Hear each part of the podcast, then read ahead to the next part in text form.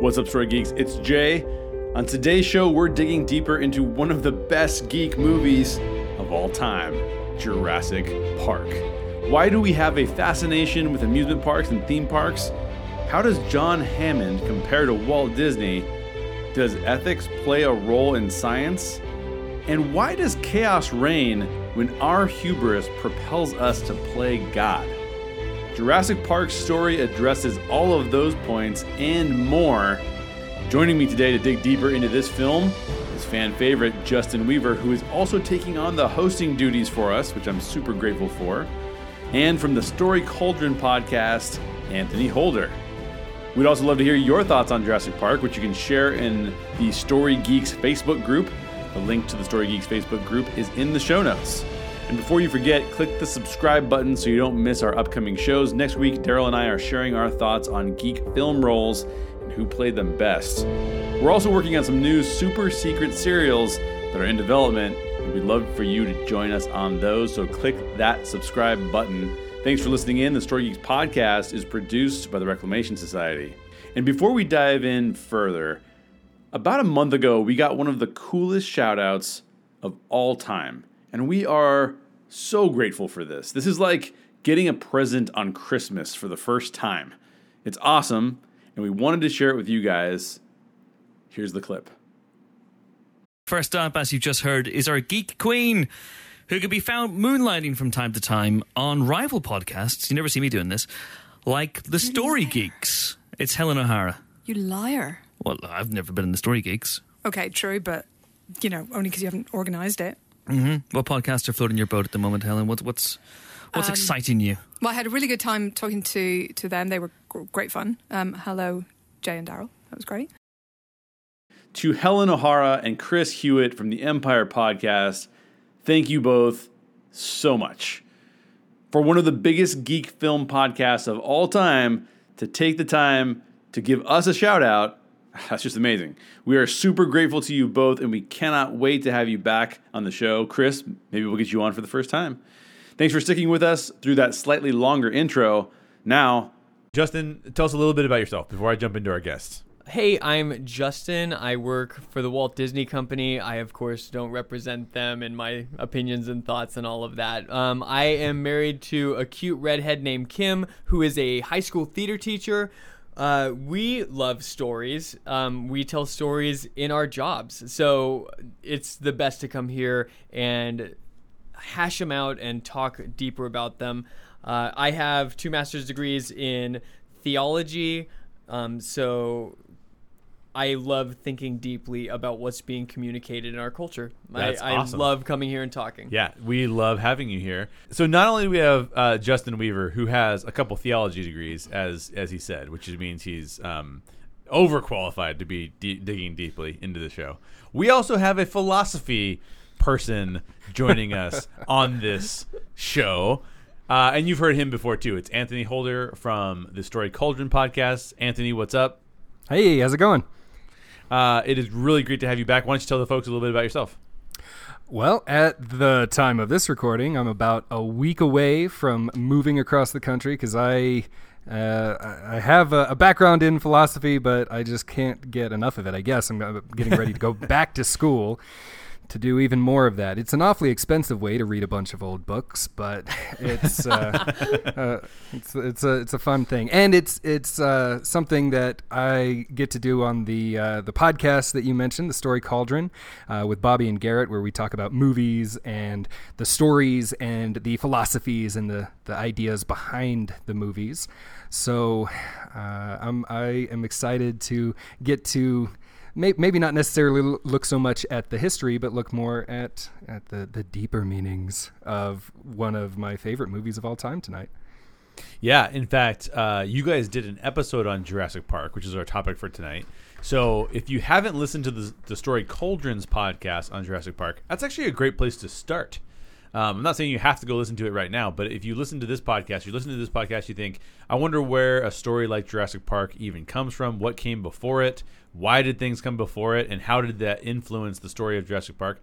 Definitely go check out their podcast. You'll learn all of that stuff. Anthony will talk about Tolkien It'll be great. It'll be fantastic. I don't. I, I don't know if we did that. Well, a little bit, a little bit on that one. That was like the fourth episode that we did, so I, I'll I'll spare you the URL because it was before we learned what SEO is. But uh, yeah, if you just go to thestorycauldron.com or plug that into wherever you get your podcast, you'll be able to find it. And, but yeah, we talked about the island of Dr. Moreau, and we talked about the myth of Icarus, and all sorts of fun stuff. Yep. And actually, you so Justin prepared all the questions. I threw out I think one or two questions. The one question I threw out was influenced by your Oh, boy. podcast. so there you go. Shucks, There golly. You go. Yeah. um, but now at this point in time, I'm going to turn the podcast over to Justin so that he can lead us through these questions. I have the con. Okay. That's right. Now, Jay, before we get too far into this, I know that you've also all, already created some content on Jurassic Park in partnership with Network 1901. You're doing a Goldbluming podcast. That's right. Can you tell us a little bit about that, where we can find it, and just a little hook to get someone to listen to the Goldbluming episode that had to do with Jurassic Park? Yeah, so there's a couple ways that you can get access to that content. So, um, yeah, I joined Network 1901. They were hosting a series on Jeff Goldblum, which of course has to include Jurassic Park. Um, so there was an episode uh, on if you go to network1901.com, they're really good friends of ours. You've heard them on the podcast before. Network1901.com. You can find there's a podcast link. Click on the podcast link, and then there's actually a series that is called Goldbluming, and you can go check that out. All I think there's eight episodes. I want to say six to eight episodes, something like that. They're all out there. There's one on Jurassic Park. You should listen to it. They're really funny. Uh, Josh has this thing called "What Would Jeff Goldblum Do," which is a fantastic question. Um, we also had a we actually had an episode of the Story Geeks podcast uh, in conjunction with Network 1901, where Josh, the lead of the Goldbluming podcast, joined me to dig deeper specifically into Dr. Ian Malcolm's character. So we talked about a lot about chaos theory in that particular podcast. Uh, so that will actually come up again in this one. But you can go check that out. Just go back through our log of podcasts and find the one about Jurassic Park, specifically about Dr. Ian Malcolm, Jeff Goldblum's character, and what in the world is chaos theory and why are we talking about it. So you can go check that out. Awesome, thank you. So, uh, Anthony, you already said that this movie is one of your very favorites, and this movie shows up on so many best of lists. So, let's just take a minute to talk about what this movie means to us. So, Anthony, why is Jurassic Park one of your favorite movies? Well, uh, okay. So if you had asked me this question, just like stopped me on the street last week, I would have given you one answer. But when I, I when I started when I sat down and started thinking about it, I kind of uh, it it was good to. Uh, analyze think think about it a little more deeply uh, i mean on one hand i love this movie because i've been watching it since i was like seven or eight years old and so there's some deep nostalgia I, I mean of all the movies that i've seen this is definitely the one I've seen the most, just playing it over and over and over again. Uh, and it's, you know, all of the things that you love when you're eight, you still love when you're 28 or 38 or 48. Uh, all of the uh, the action and the, the funny one liners and, and, and the, the excitement. But as I'm thinking about this now from kind of a deeper perspective, the uh, there, there was a, a line from a, a guy named Blaise Pascal that came to mind, where he talks about the greatness and the wretchedness of humanity. How humanity is this this amazing thing and we can do these amazing things but at the same time we're also broken and we we take that greatness and just run it through the mud. And i think jurassic park demonstrates both of those sides of humanity really well. Um, and uh, speaking as somebody who just saw Jurassic World Fallen Kingdom last night, actually, come to think of it, I just saw it. Uh, that uh, I, I, I maybe I'll, I'll try to bottle up my opinions about that because I, I, I, I am I, I was I was very disappointed because I think that that possibility of showing this this two sided nature of humanity is, is just completely lost in this new this new trilogy. Uh, but back but back here in Jurassic Park, you have you have all of the the wonderful technological brilliance um, that that humanity can put on display. But then you also see what happens when our opinions of ourselves go too far, and how everything breaks. Yeah, and you're talking about nostalgia. Jurassic Park was the first PG-13 movie I was allowed to see by my parents, and so we went for my best friend's birthday party, and so just the viewing, the first viewing of Jurassic Park was so epic to me and so formative just in my little geek upbringing. And so tons of nostalgia for me too.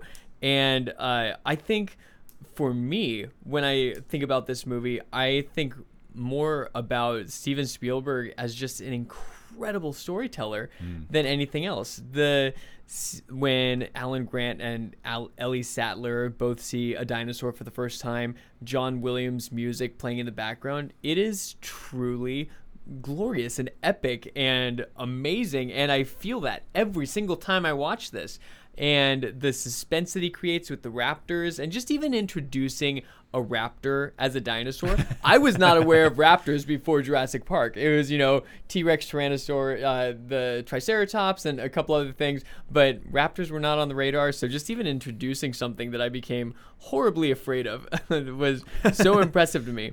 Um, so, yeah, Jurassic Park is incredibly important to me as a movie for a ton of different reasons. But Jay, what does Jurassic Park mean to you? Well, I'm going to echo a lot of the sentiments you guys have already been talking about. Um, now, so Anthony, you were pretty young when you first saw this. How, how old were you, Justin? Like nine. Okay, so you guys are, you guys are about the same age. I'm a little older than you guys, so I was probably about 93, right? Yeah, ninety three. Uh, so I'd have been 12.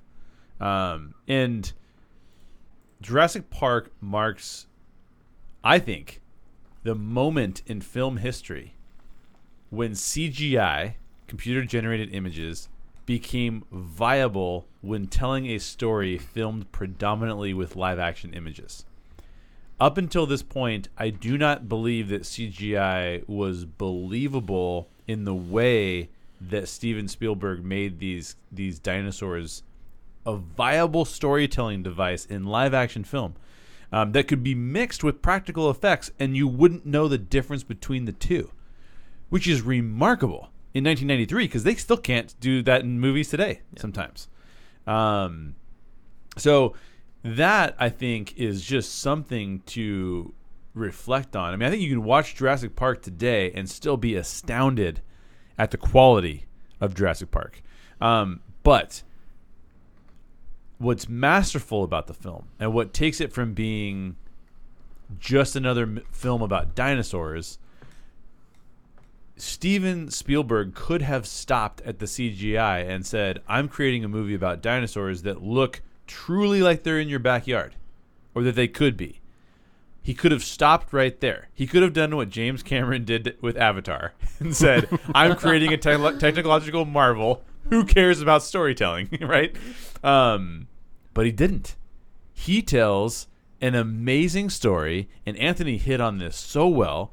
It has depth to it. The characters have depth to them. He could have just gave, given us amazing looking dinosaurs. He gave us an amazing story on top of super realistic looking dinosaurs. So it's it's actually number four or five. I can't remember. I think it's I think it's number five. Um, it's competing with Back to the Future for the four and five spot uh, on my top ten geek films list, and it just so happens that geek films tend to mirror my top films of all time. so this is one of my favorite films of all time. It is an amazing masterpiece of cinema. So it's a movie that we all care deeply about that was formative for culture, filmmaking, for ourselves just in viewing, and now we get to dig deeper into it. So, Jay, I'm going to start this first question with you. Um, so, the idea of genetic engineering, this incredibly powerful scientific achievement, is immediately taken in the movie by John Hammond and turned into an attraction just literally something that he hopes to make money off of and uh, bring in viewers. So uh, he takes this ability to create real living dinosaurs and uh, makes it an amusement park. This seems like such an American thing to do, even though this is in Costa Rica. Um, it feels like a very American thing to do. Um, and that was just getting me to think about um, amusement parks in general and uh, what amusement parks are for Americana. So just thinking about um, Americana amusement parks, uh, what value do you feel like amusement parks hold for us and our culture? Um, and why are they such a big part of Americana?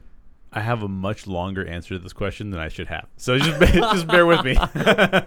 um, so I am a Disney annual pass holder. I have been uh, with with with breaks here and there, but I have been for about a decade. My wife and I have been annual pass holders. Thank you for your support. no problem. No problem. um, I'm fascinated by Disney lore, um, and I want to just take take the time. We already made a shout out to Network 1901. They are predominantly a Disney podcast. Um, the No Midnight podcast is also a predominantly, I should say, Disney themed podcast. They're not sponsored by Disney; they just talk about Disney.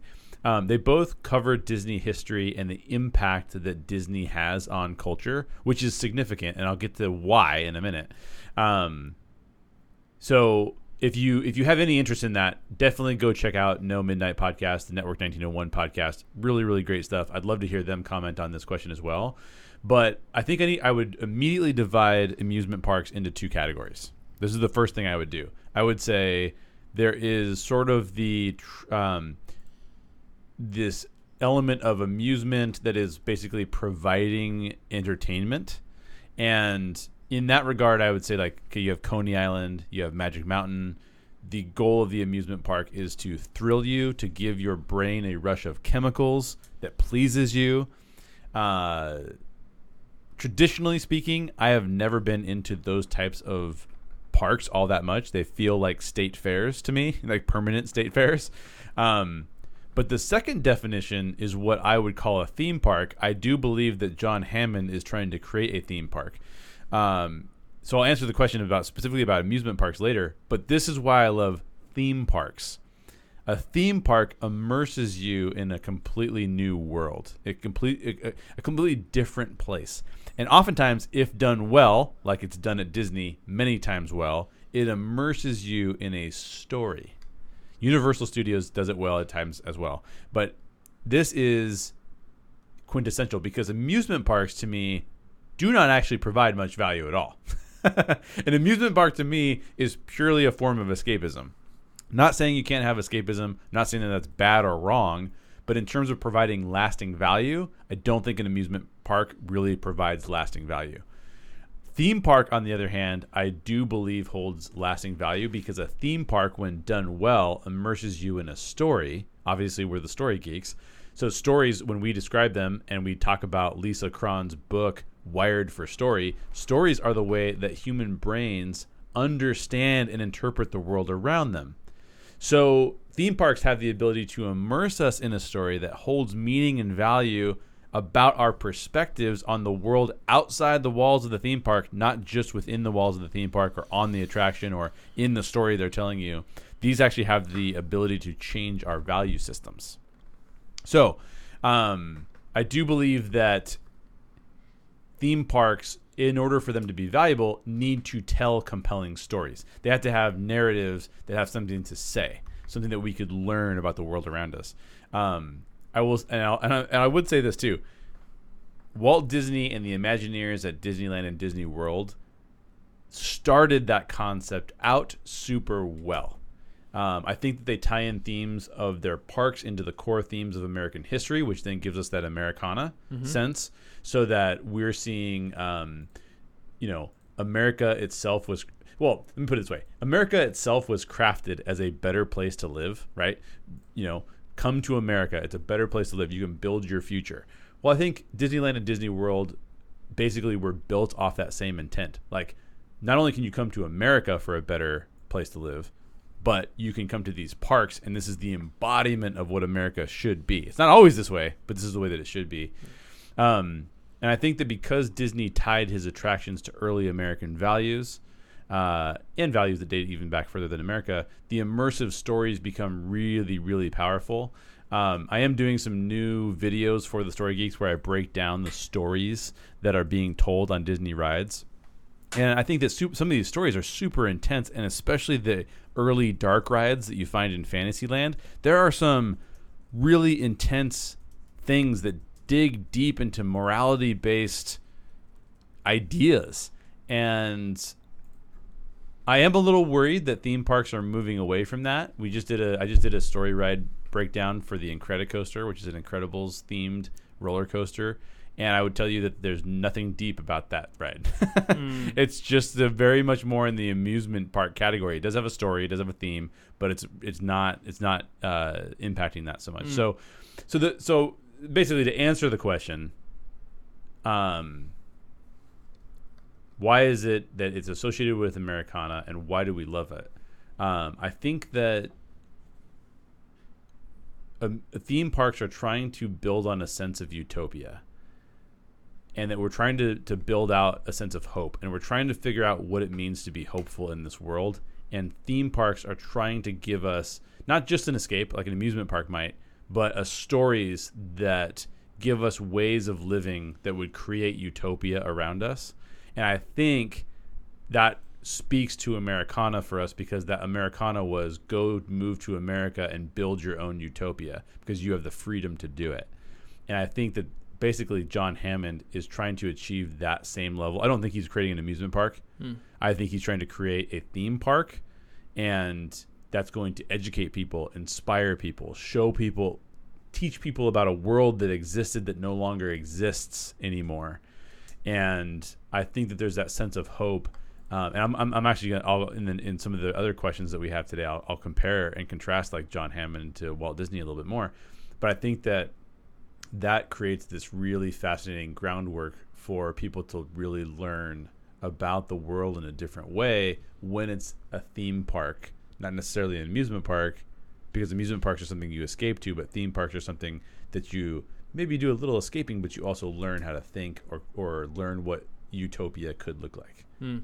I love one of the recent branding things that the Walt Disney Company has done is Dream Big Princess, and it's using all of the Disney princesses to say there's a princess for everyone. Mulan was a warrior, uh, Belle is a reader, and it just goes through all the princesses and pulls out these wonderful elements of them and invites people to live a life bigger than you are right now. And so, yeah, the Walt Disney Company isn't just about amusing people and they are incredibly amusing super funny super enjoyable super moving but um, i think there are deeper goals when they are at their best calling people to live life to the fullest Absolutely. and uh, it's super fascinating. Um, so, Anthony, uh, same question to you, um, just about Americana theme parks. Uh, what what do you think theme parks contribute? Um, or I was saying amusement parks, and you totally converted me over to saying theme parks.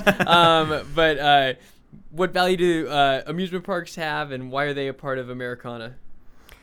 So uh, I really like the two different kinds of theme park distinction, or the amusement park versus theme park distinction, because uh, when I think of Americana, I actually don't think of theme parks. I think of what I, I guess we could call amusement parks. I, I think of the carnival rides. I think of the the games that are probably kind of a ripoff, but you play them anyway.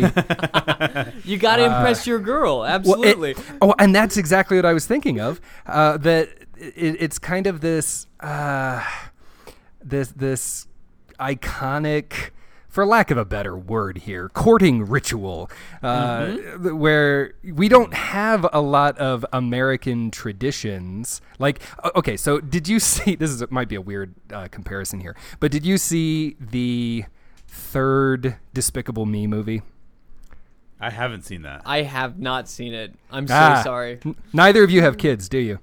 No. ah, I win. Well, okay, so real, real quick, they go to another country, and there's this really uh, strange uh, thing going on in the square where all of these kids are like giving each other cheese and dancing, and one of the kids it, it gets roped into doing that and accidentally ends up getting engaged to somebody, and and it's all funny, but like we don't really have a lot of things like that in America. I mean, we don't have these old old world traditions for how we find each other. But carnivals and amusement parks kind of have, have filled that role. You you go on Friday night, you go down, you get your cotton candy, you throw the baseball at the milk cartons or milk bottles, and then yes, you win the Cupid doll for your love. And I, I think a lot of those uh, th- those kinds of iconic American qualities like com- competitiveness, um, excitement. We love the we love the the roller coasters. We love screaming and getting our adrenaline up. Um, I, it, we we could be more pessimistic if we wanted to um, uh, talk about things like uh, like like like being afraid of being bored or uh, an obsession with uh, what we could what, what could we call it? Un, unfair or or twisted capitalism. But I do think that uh, the amusement park, at least, I mean, Jay did a great job of describing the theme park, but the amusement park side, at least, really does kind of take a lot of the quintessential American um, elements and, and bottle them up into this weird neon colored haze. Yeah, the neon colored blur as you spin past it on a whirling ride. Yeah, with uh, with the girl that you just won that teddy bear for. So right. absolutely. Um, I went to high school in Minnesota, so I got to experience that summer fair um, and all your buddies going out there and just having fun. So that the amusement park in that sense absolutely feels like Americana to me, even though I have an incredibly deep love for theme parks now. So I really do like that distinction. I anticipate we'll be using that distinction throughout this podcast now. Um, so, uh, Anthony, I'm going to throw this next question to you first. Um, it's about John Hammond and just uh, that he is so driven by this business endeavor that is Jurassic Park. Uh, he wants to see this dream become a reality. Um, it's almost like a, a modern version of Walt Disney, like you were saying. Um, how do you think his drive is helping or hurting him, um, particularly as it relates to the very serious, potentially dangerous uh, aspects of Jurassic Park? Okay, so did either of you read the book? Yeah. I Yeah. did not. It's No. been a while though. Okay, so It's been a while. I I love the movie and I I love the book, and and you have to keep those two things separate, right? Uh, as anyone who saw the Hobbit movies can appreciate, but the the the one if there was one really major change from the book to the movie, it was the character of John Hammond. Uh, because in the movie, he's he's Richard Attenborough. He's the kind of bumbling grandfa- grandpa that you love, and yeah, he's he seems to be kind of naive about things, but he is uh, he's good. He's a good-hearted person, and he just loves dinosaurs, and he wants everybody else to love him too. Um, in the book, you get none of that. In, in the book, he is this rather unlikable con man. He's like the uncle. He's not your grandpa that you love. He's the kind of creepy uncle that you're pretty sure sells illegal things out of his truck. and, and and he is literally like the the whole thing, the whole reason for the story in the book is that he is running out of money and he's he's not able to con any more money out of his benefactors and so he brings these people onto the island to try and prove that it's going to work so that he can bilk them for more cash. A- And, so he's absolutely the evil Walt Disney. I mean, uh, he is he is I mean, he is downright unlikable, and, and it's a bit of a spoiler, but the book is over 30 years old, or almost 30 years old, so I don't really care. But he actually dies in the book, and you don't feel bad. Like you're kind of like good by that point. You you don't really care that he's dead. Um, but in the movie, in the movie, they and I don't know if it was because they cast him the way that they did, or if this was more an intentional change because they didn't want the guy to be so downright just unlikable. But he is a lot more.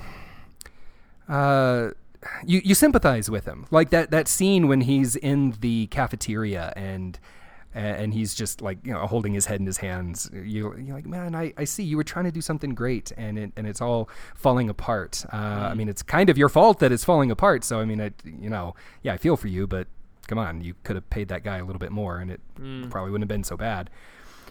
But it, it's a it's a really great comparison. I mean, Michael Crichton actually it was on one of the DVDs uh, um, interviews that Michael Crichton gave. He actually said that that was part of his intention when he was writing the book that he was he wanted to write a story about the dark side of Walt Disney.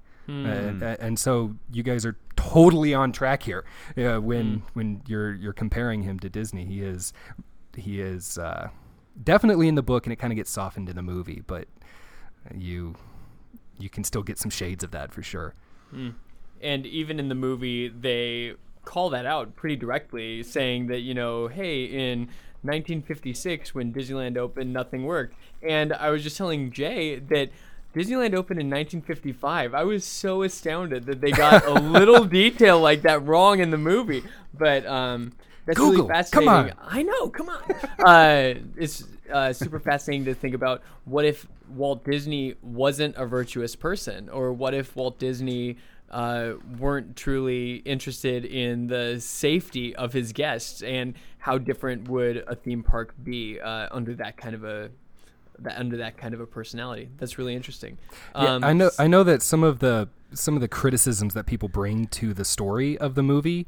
Um, I think if you read the book, it, it really fleshes out Dennis Nedry's character a lot more, hmm. and his and, and why he's so. I mean, when you watch the movie, it's kind of hard to see why he doesn't. How can you how can you not like John Hammond? John Hammond is so nice and so grandpa like, and in the book, it really clears that up. You can see why he's so disgruntled and wants to work with this other company. Yeah, if if we're talking about well developed well developed characters, Dennis Nedry is not one of them. He, he's a pretty flat character. Yeah, just he like, is. He's he's the guy that sets the match that you know starts it all burning down, um, and that's right. the role he plays. Uh, we don't, you know, and we just watch with uh, horror and glee when he meets his demise. But yeah, um, that I, you've sold me. I'm gonna read the book. You should read the book. The book is really good. Um, I'm I'll take it in a slightly different direction because I work with a lot of entrepreneurs in my day job, and I find that a lot of the startup founders I'm working with are encountering the same issues that John Hammond is encountering. They're they're facing the same scenarios that he's facing now. They're running out you- of goats. Yeah, exactly. And, these- but these- they have tons of ice cream. Yeah, massive massive storms are coming to the, on, on their business. Um, I have actually faced some of the same issues in my own businesses, and so it's incredibly challenging when you're trying to break new ground, whether that's with something super innovative or whether it's something with where you're trying to break down competition because you want to get heard or seen or purchased from or whatever. So here's a couple things that I would say um, that are similar to what I've seen other people experience, including myself. Um, when you're trying to do something innovative and new, you face ethical challenges. So we see this like not only do we see it in Hammond, right? Like how many corners can you cut? Can you take out security gates? Can you cut costs? Can you do these kinds of things? Um, look at Facebook. Sometimes you're creating things that are not necessarily bad but you create problems that you didn't even know you were going to create. Facebook created privacy issues that it didn't think that they were going to. They, they had no idea when they created Facebook they were going to create these problems, but they've created these problems, um, and that becomes an ethical issue. Uh, actually, I, there's a book I've read um, about when you're creating apps. There's a way to hack the human brain so that it becomes more addicted to apps. And one Oh. of the chapters of that book is now you have an ethical obligation that because you know how to create apps that are more addictive now you have an ethical obligation to only use that for the betterment of society not to cause people to be addicted to them. With great power comes great responsibility. that's right. That's right. We were talking about spider-man on our live show earlier and the, the, the book is called hooked by the way and it's a really good read um, but you also face so like hammond you also face financial and societal pressure. It's very difficult to make money. I think there's this there's this idea where it's like oh yeah well if only i applied myself to making money i'd make a bunch of money. Uh go try it. It is not that easy to do. It is very difficult. Um you have to delight people with a product or service that they really want or need in order for you to make money. Uh, and then we see the, the lawyer, right? We see the lawyer uh, talk about the legal implications, which are related, though not the same as the ethical implications. Uh, and just like Walt Disney, we've seen in Walt Disney's story, at least, that he was incredibly driven and focused on perseverance. I'm going to, I'm gonna make it to the next step. That com- that company I have to close. I'm gonna open up a second one. I learned lessons from the previous one. I'll do it different. There's this. There's a perseverance that you have to have in order to be successful. That is insane, and all of those things, um, you know, are very very difficult as you pointed out in the question, there's animal rights as an issue here, human safety is an issue here. This is a dangerous undertaking in order for him to be innovative. So he faces all of these things. Now, I will say that there is a couple positive things that I've seen from entrepreneurs as well. They challenge the status quo. They unlock the ability for people to rise above their current circumstances, both economically and creatively, sometimes socially. Uh, they unlock these things. They can solve real problems in meaningful ways uh, which is fantastic. I mean, let's put it this way: if you identified a problem of I lose track of all of my former college friends or high school friends, guess what? Facebook allows you to connect with all of them, right? You don't lose track of them anymore. Uh, it creates other problems. It creates other societal issues, but it solves some problems too. So, and it, what I think is really fascinating, in, as in the case of John Hammond, he is restoring a part of creation. And if you don't want to call it creation, maybe you believe uh, in more of like a, a, a evolution type of a scenario or some other um, historical perspective on the world that we live in. He is restoring and bringing back creatures that have gone extinct, and that's pretty amazing to do.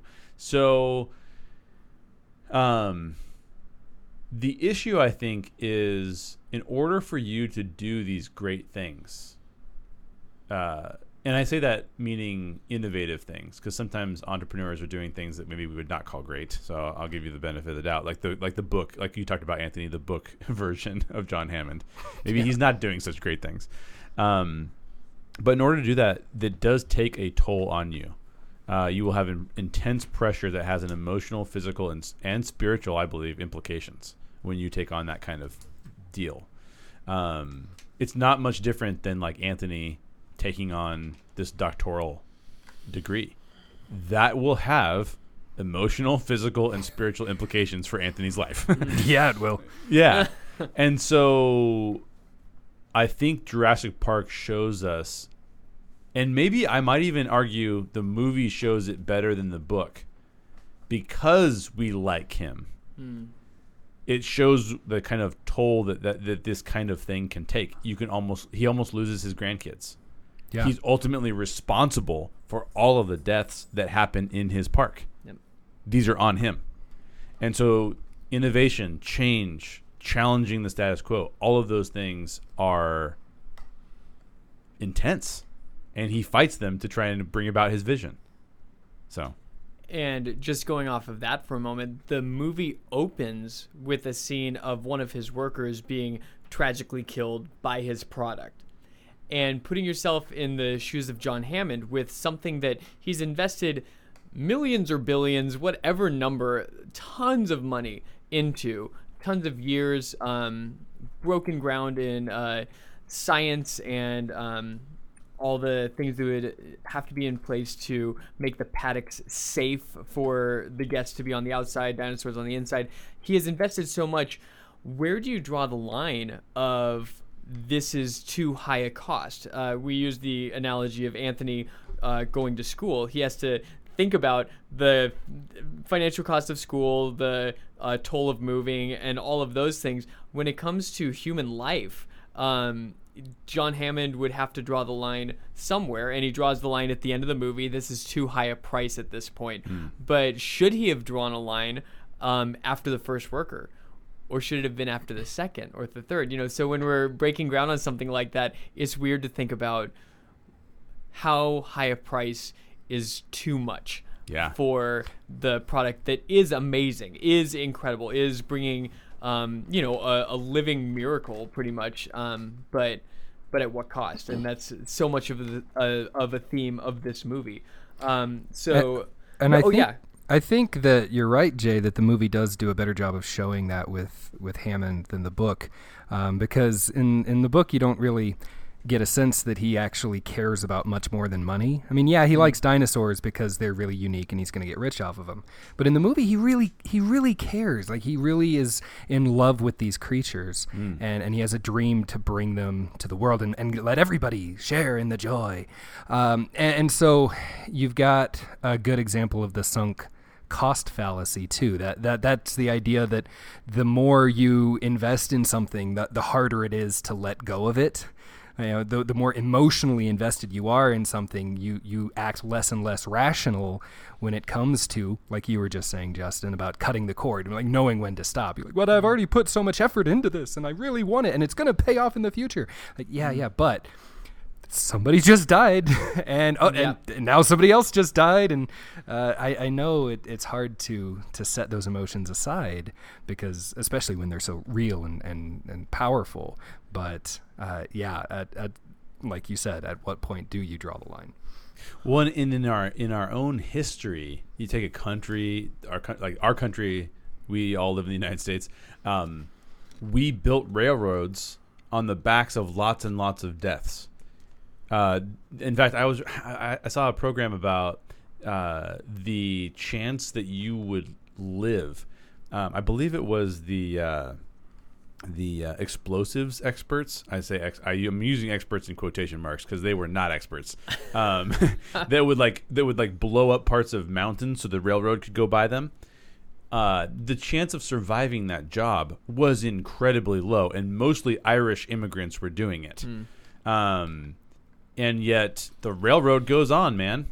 And so I think that that it's interesting because I think some entrepreneurs or scientists or whatever because the same thing happened with the pursuit of nuclear technology right? Like we began to sacrifice lives because there was a greater vision about what needed to happen with the technology or with the uh, with the improvement.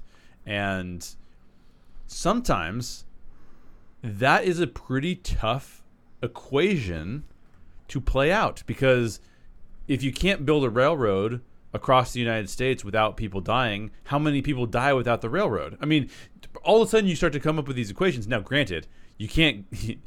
There's no one's gonna no one's gonna die not having dinosaurs, right?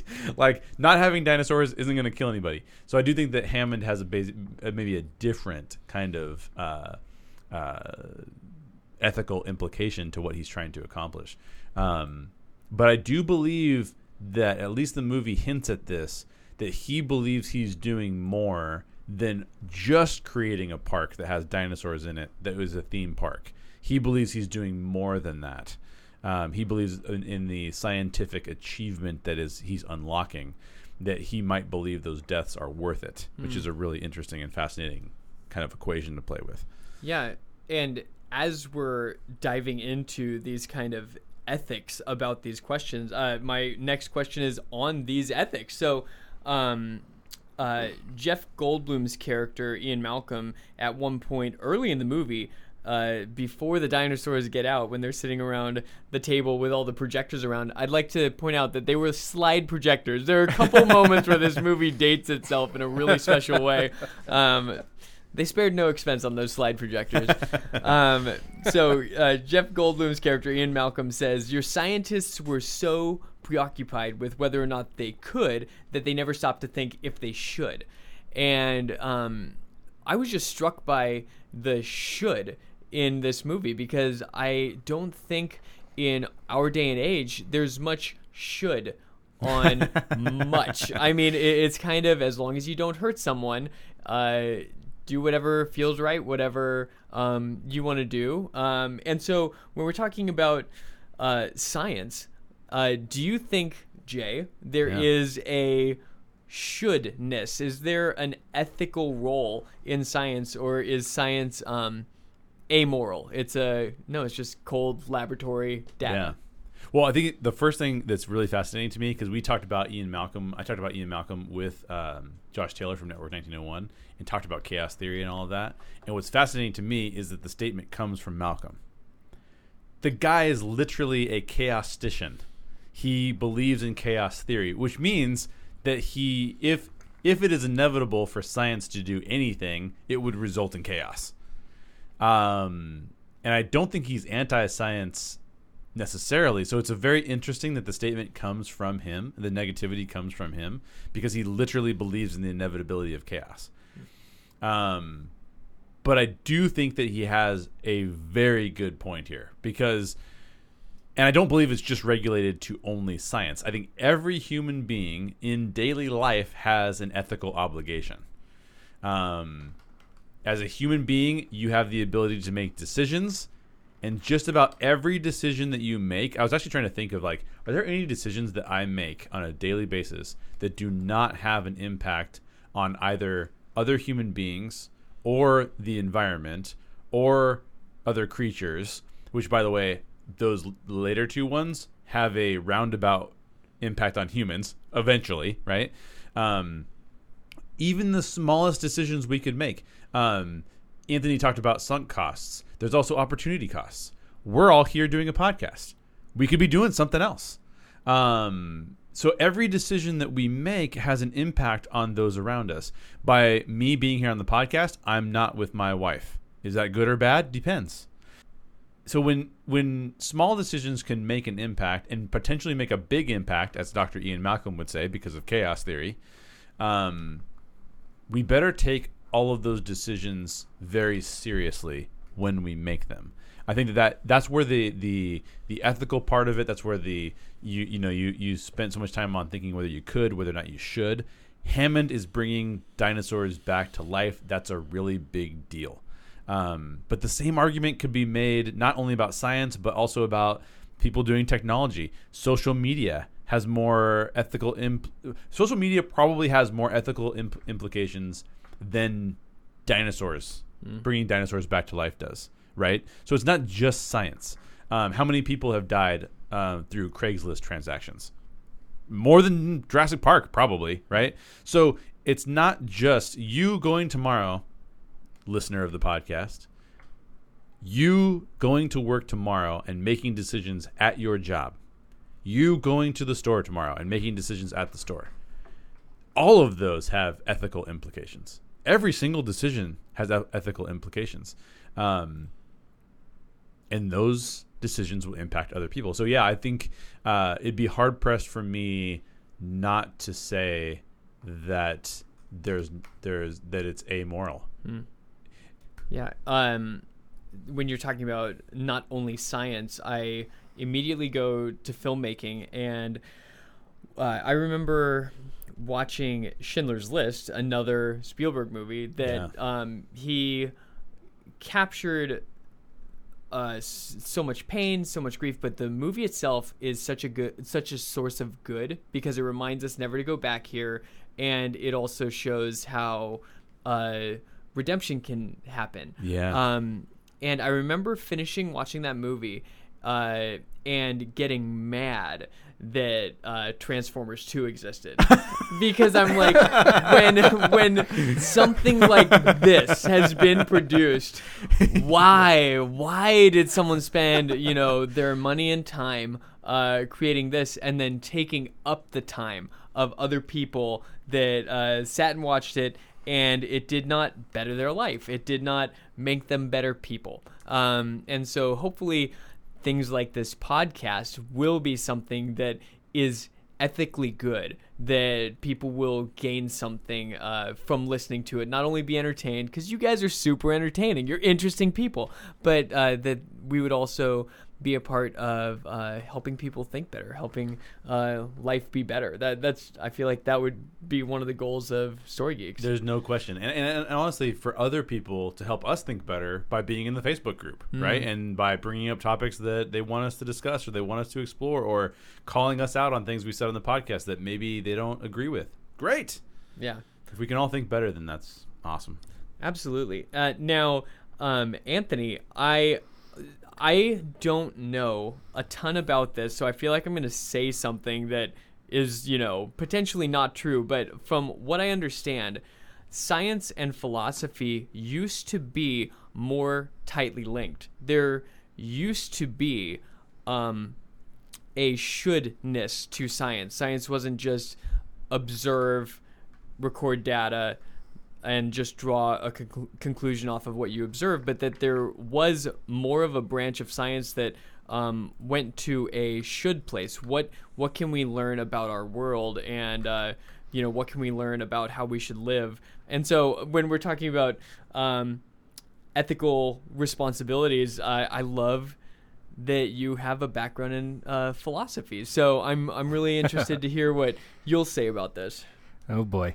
Well, like uh, so Jay had a probably a longer answer than what did you say on amusement parks than he should or needed. I, I, pr- I probably have a longer answer than I need to for this too. Fantastic. Uh, I mean, uh, I think. Uh, I mean, first of all, Jay, you're totally right that uh, ethics is not just a matter of the so-called big questions. I, I teach an ethics class for. um for an online college, and I uh, I always make a point to, to bring this up in the first class because sometimes people assume that an ethical dile- dilemma or an ethical conclusion is o- only with those big life changing questions over, you know, should I marry this person or should I kill that person?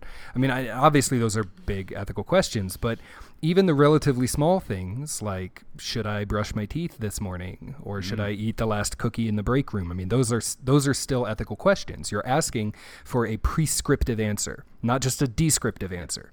I mean, a, a descriptive answer is just saying, well, Hitler killed a lot of people. Yes, he did. That is an accurate description of the world. And then the prescriptive statement would be and, and he shouldn't have done that. I mean that it was it was wrong for him to uh, to do that. And uh, yeah, uh, way back we're talking 23 2400 years ago uh, when Aristotle was was doing his thing. Uh, he what he called natural philosophy is what we basically call science now. Um, he wanted to look at the world and he wanted to make sense of it. And most of the conclusions that he came to, we would say, are pretty wrong. I mean, he thought that rocks fell to the ground because they wanted to be there, but but the interest in looking at the world and and trying to understand it as a as some kind of mechanical thing that has processes that that uh, that that we can analyze and that we can predict. Uh, that's what science uh, is still trying to do today. I mean, that, that we're trying to look at the world and understand what we see. And we arrange our observations into hypotheses and, and then into theories. And uh, a, a great philosopher of science, Thomas Kuhn, talked about paradigms, that we try to uh, arrange all of our ideas into these paradigms. And, and sometimes somebody comes along with a brand new idea or a brand new observation, and it completely changes the paradigm. And we stop talking about. Um, we stop talking about physics in one way and we start talking about Einsteinian physics now and, and re- the relativity uh, that Einstein introduced into the system. That, that it completely shifted how we change or how we talk about it. Uh, but the question of ethics, I mean, back back with Aristotle, yeah, ethics was something that he thought you could analyze scientifically because uh, he was treating science as in the same way that he he treated pretty much everything else that he thought about, and uh, so eth- his his idea about ethics was very. Um, very embodied, very instantiated. It's what we now call virtue ethics. Uh, we talk about the kinds of characteristics that the human being should exemplify. What does it mean to be a successful human being? Is actually the way that Aristotle talked about it. Uh, he, he- he- uh, the classic example is of a knife. If you have a good knife, it cuts well. I- i- If if it doesn't cut well, then it might be good for other things, but it's not a good knife.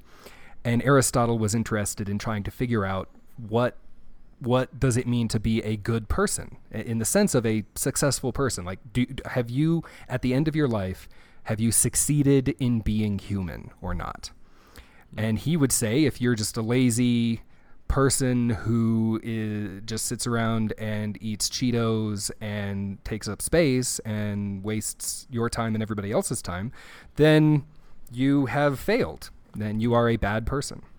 Well, that's not really the way we tend to talk about ethics now. Uh, during the Enlightenment, there was a big shift that we talk about ethics now more in in kind of um, uh, formulaic terms. Uh, we, talk about ethics as a not not so much a matter of character, but as a a, a property of actions. That, that it's not so much about that whether or not you're a good person, but are you doing a good thing? You know, should I should I loan Jay twenty dollars or should I punch him in the face and steal his wallet? uh, one of those things is good and one of those things is bad, and we, we can we can talk about why one of those things is good uh, or, or bad. I mean, it's bad because it's causing him pain. Maybe like that might be a reason why it's a bad thing for me to do, or uh, maybe it's bad because it's uh, it's not treating him with dignity and respect.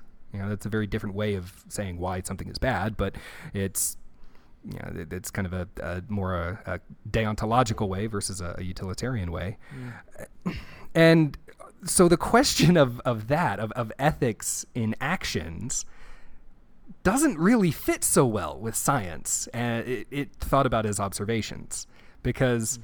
when you're doing science, you're trying not to really necessarily do anything. You're just trying to see what other stuff does.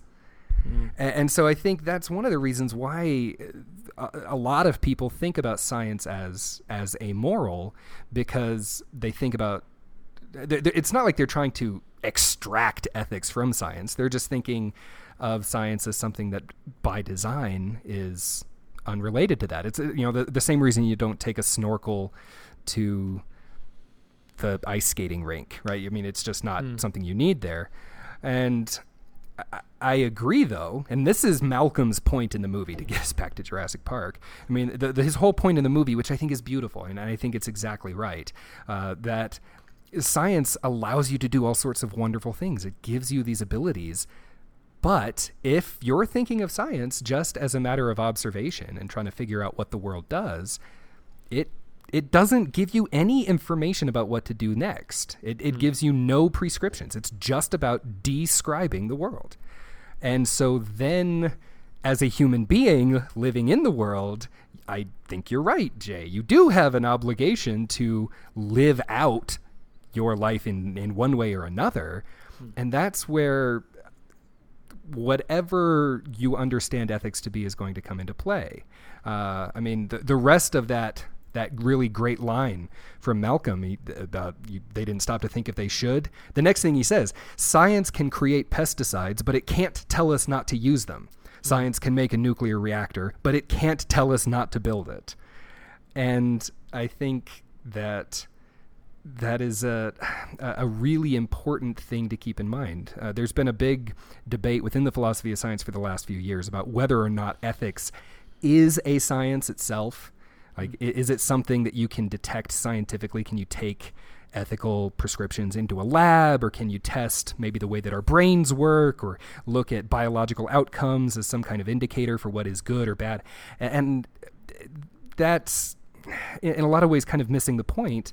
Uh, I think a, a better way, and, and something that is kind of, I think, more is becoming more on trend, for lack of a better word, is that people are recognizing that science and ethics need to work cooperatively, uh, that, which is M- Malcolm's whole point. He, he- at no point does Malcolm ever say, "This is it, it's wrong for you to be researching this."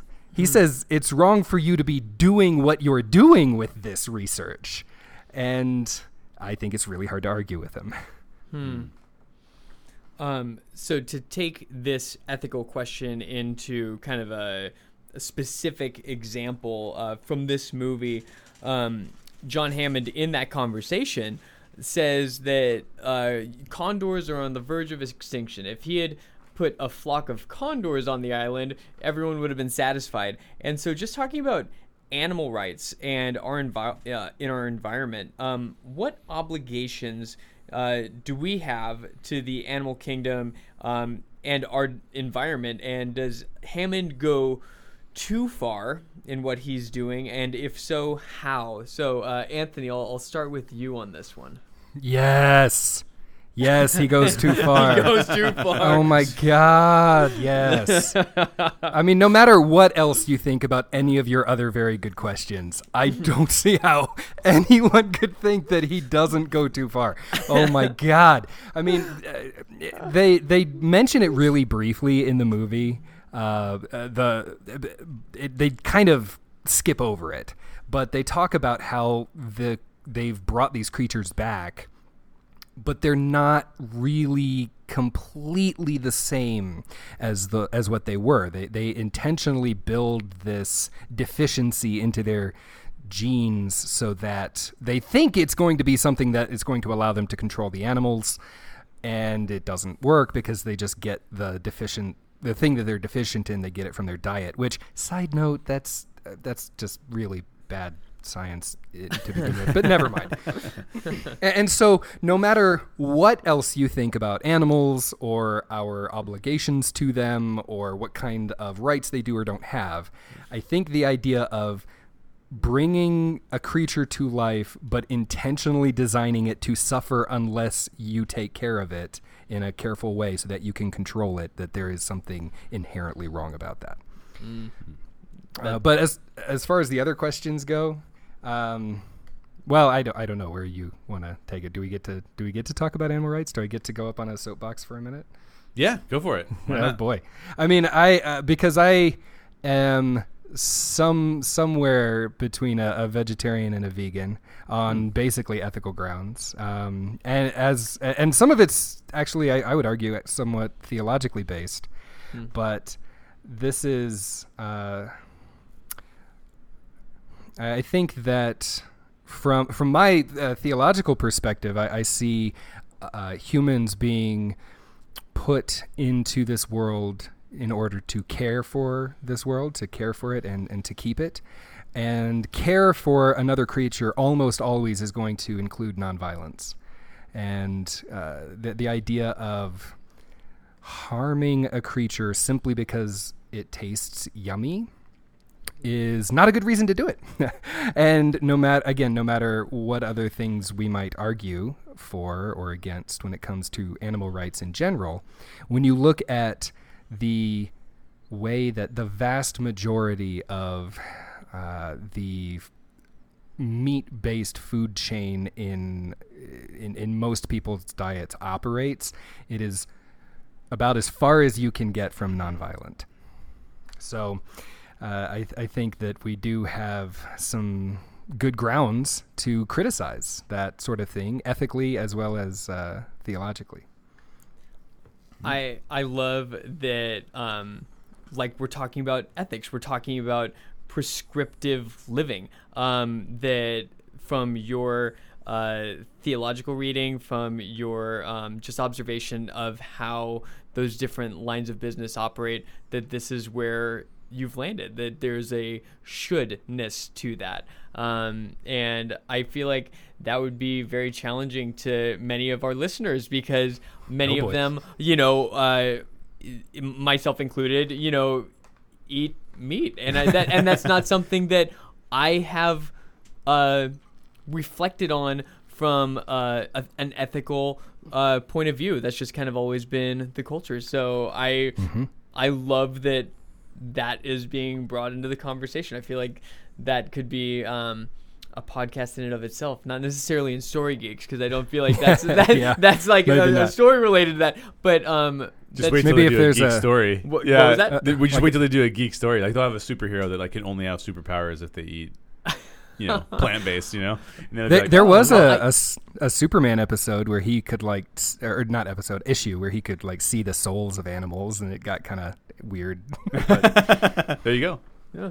Um, or I feel like it would be more interesting if the superhero could only have his superpowers if he was doing something that was morally wrong. And then it's like, oh, do I do this wrong thing to save more people? And, Yeah, Oh, what do I that's do? good. So, oh, I uh, like that idea. Yeah, that you know, Yeah. fu- future uh, radio dramas uh, for, for you you, to create. I like that. Um, so, uh, Jay, um, with this conversation about uh, animal rights, the environment, uh, what Hammond did, um, I, I think Anthony was right when it's like there's not really a way to say he didn't go too far. But um, but I'm curious to hear what your thoughts uh, on this topic yeah, are. yeah, totally. No, and I and I um, I think when it comes to questions like this, oftentimes where I find myself is I go, it's not so much in the person's intent.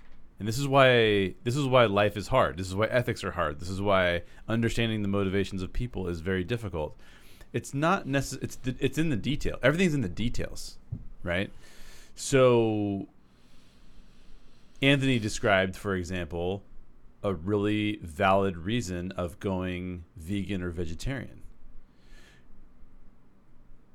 It, to, for me, that question, as it pertains to animal rights, as it pertains to whether or not he went too far, which, uh, yes, the answer is yes. but it could be related to let's not let's not use animal rights for a second. Let's use fossil fuels, right? Is it bad to use fossil fuels? Well, not exactly, but if you're going to keep exhausting them to the point where you're damaging the environment and it can no longer recover because you're using fossil fuels at a rate that is completely ridiculous and that they will never be replenished, did you take it too far? Yeah, you took it too far, right? So I think it's often more in, ti in terms of not the fact that we're doing something, but how we do it and how much we do it, and if we start to take advantage of a situation we shouldn't be taking advantage of. And there's always these trade offs to each of these decisions, which makes the ethical implications we talked about earlier very intense. So, for example, uh, I don't have a problem with people consuming meat. However, if you ask me if I'm comfortable with the way that we get meat to our tables, I would say no. There's lots of uh, animal uh, rights, uh, what do you call it, um, violations that are occurring in that process. Uh, so as Anthony said, like, well, you see in this in the world of uh, of in the in the natural world, you see death take place for carnivores that is not intended to cause pain or harm. It is just something that happens. It is just an occurrence. Well, in order for us to mass produce food, in order for us to eh, any kind of food, not not not just meat. It's all of all of the other kinds of foods. We do some not good things. We use pesticides we shouldn't be using. We uh, take advantage of the environment in ways that we seed fields that will no, will take for take forever to come back because we've completely exhausted and we haven't actually used some of the principles of uh, you move from this field to that field so that that field can be replenished, right? And I am not a farming expert, nor am I a meat production expert, but I know enough to know that these are problems. So, how does it relate to Jurassic Park at all? And how do we decide when Hammond has gone too far? I think for me, where it comes to the point where we start to see that we've taken it too far is he's doing things bringing back dinosaurs. Inherently evil not inherently evil. Not inherently evil. Bringing back dinosaurs and genetically modifying them like anthony talked about. Ah, that seems like a problem. Then to go on top of that and say i have to be first to market. He knows he has competitors because that's what um uh what's the guy's name Dodgson, Dodgson, we've got Dodgson here. exactly. Yeah, exactly. we know that Dodgson's a competitor, right? We know that Dodgson wants the technology. So he's trying to beat his competitors to market. In order to do that, he's going to cut corners. He is going to, f- for example, why could you not bring, genetically re-engineer some of the herbivores, the smaller herbivores, have them engage with a, an environment for a length of time for them to be able to analyze what was going right or wrong with that scenario and then learn from that and then take the next step to create another dinosaur that would come back and, and but he doesn't do those things he's cutting all kinds of corners he is um, launching with the t-rex he's not testing with the t-rex he's launching with the t-rex and let's see how fast it runs. exactly. Um, all of those things have implications. He's under pressure from investors. He's under pressure from the competition, like I talked about. All of these things are setting Jurassic Park up to fail and to have the animal rights um, issues that it has, have the environmental issues that they don't really address too much in the film, but will definitely be a part of that. That that uh, what is it? Isla Isla Nubella or Nubella? Isla Nublar. Nublar, Nublar, Isla Nublar. That's gonna that is go- there are environmental implications to what's going to happen. Do you think pterodactyls aren't going to fly to another island? They're going to start eating the populations of whatever they're going to start eating, right? I mean, these are the kinds of things that I'm assuming that I'm assuming that pterodactyls are carnivores, but um, even if they're eating the plant life, like they can. We've seen what happens when we have taken a animal population from one place where it's supposed to be and taking it to a place where it's not supposed to be, and it decimates species. So I think the the devil, so to speak, is often in the details. Yeah. Um, and just even thinking about Jurassic Park as a zoo of sorts, um, I feel like we have seen when there are virtuous zoos and zoos that are not virtuous. Some, some zoos uh, kind of just exploit animals, and it's just Yeah, they do. here's an animal in a box. Look at the animal in a box. Um, but then, at least from what I understand of what the Walt Disney Company is doing with like Animal Kingdom, it's much more preservation. Uh, we're having them uh, breed, and we're gonna release their cubs into the wild, and you know, like you know, things like that. That it it seems to be not only for the amusement of the guest, but also for the betterment of the species and the world, and trying to think uh, how can we impact things in a positive light. Um, I think it's fascinating for in Jurassic Park to bring things back into existence just to put them in a cage. I I I just think that's one of the ways that he went wrong. Just because uh, to bring something uh, into existence just to limit its existence feels inherently evil. yeah, like uh, and it seemed like they had you know spacious paddocks and all that stuff, but um, yeah, it just doesn't seem like the dinosaurs experience was you know thought of much as a living thing. You know what would um, be virtuous? What what uh, is the should in that? Just even for uh, the animals' experience. Amen, brother. Yeah, and there's, I think there's also uh, a, a question that comes even before this question, which is: Are human lives more valuable than animal lives? Uh, I think you have to ask that question because you also have to ask: If I'm bringing this animal back to into existence, and it is a carnivore and would see human beings as food. I must then cage it. So, so, so you run into the ethical implication right off the bat when you ask the question. Um, and I think that all of those things are things that you really have to wrestle with before you do any of that stuff. Um, and we're not far from some of this stuff in the modern day. So, Yeah, that's right. I mean, I think it's good to think, even in the uh, contemporary world, about the human element uh, in our mm, animal production methods, for example. Uh, i- if folks are uh, interested, it's kind of a weird self plug, but I actually have a chapter in a book that is way too expensive for you to buy. It's stupid, but because that's that's the way that academic books are. They're like a hundred dollars because only libraries really buy them. But I have a, a anyway. I, I wrote wrote a chapter arguing for four four different anthropocentric or basically human centered reasons why it would actually be better to not eat meat. Um, all looking at the way that humans are, are generally treated in um, meat packing facilities, for example. It's uh, every single year it's in the top five most dangerous jobs in the country, often the top three, two or two. Um, uh, to be a, a, a worker in a slaughterhouse, uh, or looking at some of the longer ranging effects on uh, on the climate, uh, some of the ways that we have to you know, operate these mass productions and in um, commercialized agricultural farming operations. And and so like if that's something that's in if if, if folks are interested in it, you can find me on, on Twitter or something and I can send you the, the file because it's it's something that we've already talked about with Jurassic Park. Like his workers are literally getting eaten and nothing seems to be different. uh, nothing seems to be changing. And that's that's wrong. And at the same time there's a lot of people in in our actual situation who are getting hurt or who are being taken advantage of. Um, a lot of um, illegal immigrants who don't have a lot of ways to uh, they don't have a lot of options uh, to to find justice when they're taken advantage of. Um, it like you were saying, Jay, it's a very complicated issue, and I and I do want to just make it clear that when when I say this is this is the kind of the, the conclusions that I've come to, obviously it's it's a big it's a much more complicated issue than just saying, well, here's seven minutes as to why I'm right and you're wrong. That's not what I'm trying to say at all.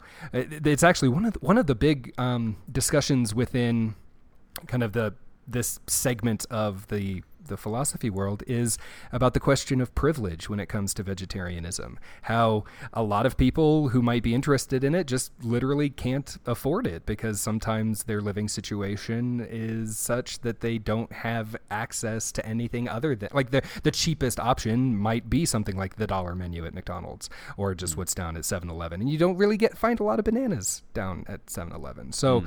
it, I completely agree that this is an extremely complex issue, but uh, but it's nice to see a movie like Jurassic Park picking picking this up and and kind of demonstrating it uh, in a in an exciting sort of way.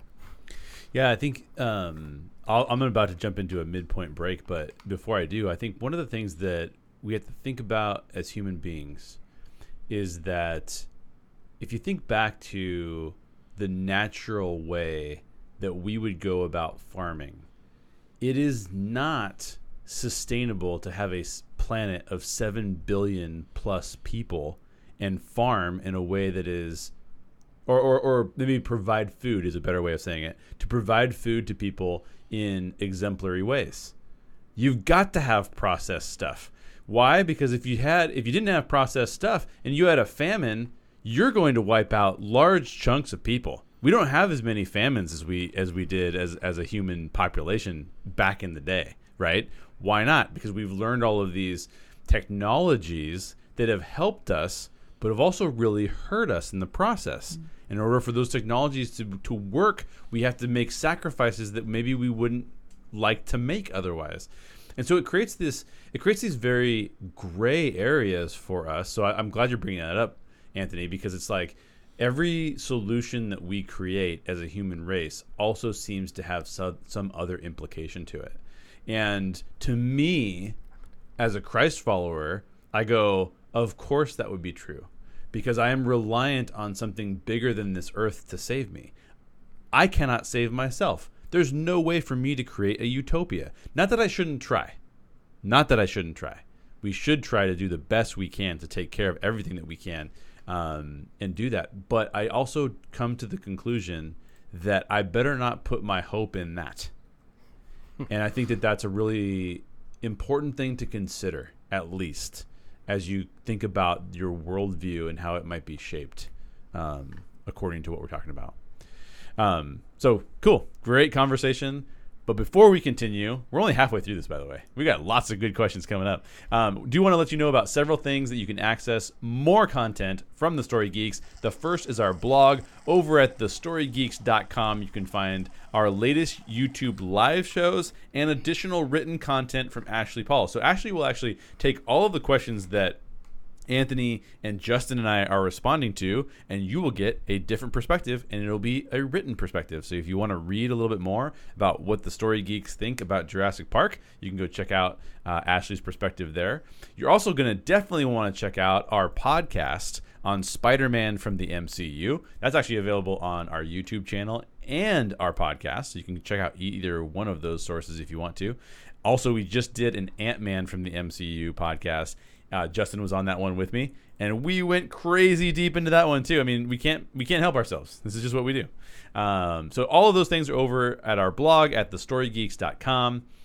Um, thestorygeeks.com also has all of the links for all of the ways that you can support us. So you can support us monthly through our Patreon page. Patreon is a website that allows fans to support creators like us, the Story Geeks. And when you do that, when you support the show for as little as $3 a month, you get access to additional content, both audio and video. It's kind of like our way of thanking you for being a patron. We would greatly appreciate your support. It really does mean a lot to us. Um, and we give back to you by providing you with additional content, which is pretty cool. We also have a shop, so you can buy t shirts. We have new mugs, the Story Geeks mugs, um, even Reclamation Society, which is our production company, uh, stuff over there with logos about that. So, all very cool. Um, definitely go check out the merch store. It is shop.reclamationsociety.org. Again, Reclamation Society being our production company. So they're the ones that pay the bills for the Story Geeks. Um, you can go check out the merch shop, shop.reclamationsociety.org. Link is in the show notes. And finally, we have another sponsor, Modern Mouse Boutique. You've heard from Josh and Angie before. By the way, Anthony, Josh and Angie are both also vegan vegetarian. So they're they're they're uh, Team Anthony on that one for sure. and I'm very respectful of that. So, uh, my wife is a big animal rights person. So, just FYI, uh, Modern Mouse Boutique also sells geek fashion accessories, predominantly stuff that has some of the your favorite theme park themes associated with it. So, if you're a Disney fan, um, or even a Harry Potter fan, or all the geek stuff, go check out Modern Mouse Boutique. If you use promo code StoryGeeks, all one word, StoryGeeks, no spaces. If you use promo code promo code StoryGeeks, you get 10% off your next order. Head on over to modernmouseboutique.com. The link will be in the show notes. They make some of the coolest mouse ears that you have ever seen. If you're thinking about buying mouse ears, before you do, go check theirs out because theirs are fantastic and like some of them are like custom made, like custom designed just for you. So check that out. It's really, really cool. People love those. Get your 10% off, support the show. Just remember to use promo code StoryGeeks, one word, StoryGeeks, no spaces. Use that promo code when you check out. Links to all the things that we just talked about are in the show notes. Real easy. Just click on the show notes, check it out. Um, or you can find all of that stuff on our blog at thestorygeeks.com. Thanks for letting me interrupt. Now let's get back to the show. Justin, we've got more questions. I do always have more questions um, until one of us needs to go to bed. Yeah. Well, Um, we might we might hit that point before we actually hit the end of the questions. Um, hey, Anthony, I'm going to start with you on this one. Um, so in in Jurassic Park, Dennis Nedry ultimately causes the breakdown of the park systems. Uh, we could say that was um, caused by greed or um, uh, we there, we could you know talk a little bit about um, his motivation if we wanted to, but that's not what, really what I'm going to focus on. Um, so there's uh, then Jurassic World, uh, and that is more or less brought down by human error and just some poor decisions and mistakes that were made, um, releasing the Indominus Rex on all of the population. Um, so going back to our story, Jurassic Park, Ian Malcolm's character as a chaostician Chaotician. Chaotician, actually. uh, believes that chaos will always impact controlled systems, and that pits him against uh, John Hammond. Uh, necessarily, their worldviews don't mesh because Hammond believes he can build a controlled system, uh, a park that is safe. Um, uh, Anthony, who do you tend to agree with, um, or uh, is there another view that you would hold to on this? Uh, well, uh, Ian Malcolm every time. Uh, I, I think if we're talking about human agents trying to create a utopia, uh, I am completely pessimistic about that working out. Uh, like Jay was saying earlier, it's not that we shouldn't uh, strive to be as uh, a- a- as good as we can, but like that uh, that Pascal quote um, I threw out earlier that, that humans are we are majestic but we are fallen and we are limited in our ability to predict what sorts of consequences are going to come down the line. Uh, we are extremely limited in our ability to account for all of the variables. And so, despite our best efforts, I think that what we see time and time again uh, throughout history is that uh, something eventually gets the better of us. And and then I mean even even Malcolm himself. I was thinking about this. Uh, I was thinking about your question, you know, watching through the movie again. Um, when he gets hurt, even that. I mean, it's kind of silly for when he gets hurt by the T Rex. If he had just not done what he did, I, I don't know if, if you watched it like, like within the last day or, or not to remember the detail, but you know the T Rex is, is attacking the kids, and Grant gets the flare and distracts it and throws the flare off the edge of the bridge and the T-Rex is leaving uh, when Malcolm jumps out with his flare and, and then he then the T-Rex starts chasing Malcolm and hurts him and, and eats the lawyer. And so like if he had just stayed in the car, everything would have been fine. But chaos entered the picture. Malcolm did something unexpected, and uh, e- even the chaostician is not immune. I mean, if anybody should have known that, that that getting involved was going to create something unexpected, you'd think it would have been him. But I mean, it's unavoidable. So if we start talking about transcendent beings, if we start talking about something like God entering the picture, then then I think the conversation can go in a very different way because now you do have something in the story that can account for all sorts of different variables that are outside the human picture. But when we're just looking at Malcolm versus Hammond, my money's on Malcolm every single day of the week. Yeah, and uh, just as you're talking about all of this, and uh, you know, could we create a per- perfect system? If uh, you think to the Garden of Eden, so some of our listeners will think that actually happens. Some of our listeners will be familiar with the Garden of Eden as um, you know lore or an old story or uh, a religious thing that you know didn't really happen or whatever. But just the story of if there's this place that's perfect that god created and then put humans there and they still broke it. I, I have to go with Han- uh, i have to go with ian malcolm. Like uh, even if john hammond were able to make a perfect place. If humans go there there's there's gonna be some way that we mess it up. For for the best intentions and like you were saying ian malcolm getting out of that car with that second flare he had the best intentions. He was trying to uh, be self-sacrificial um, and save people um, you know yelling at Alan Grant to get the kids while he was running off. But Yeah. he he would have done more good in one sense by doing nothing just because Alan Grant had already taken care of the problem.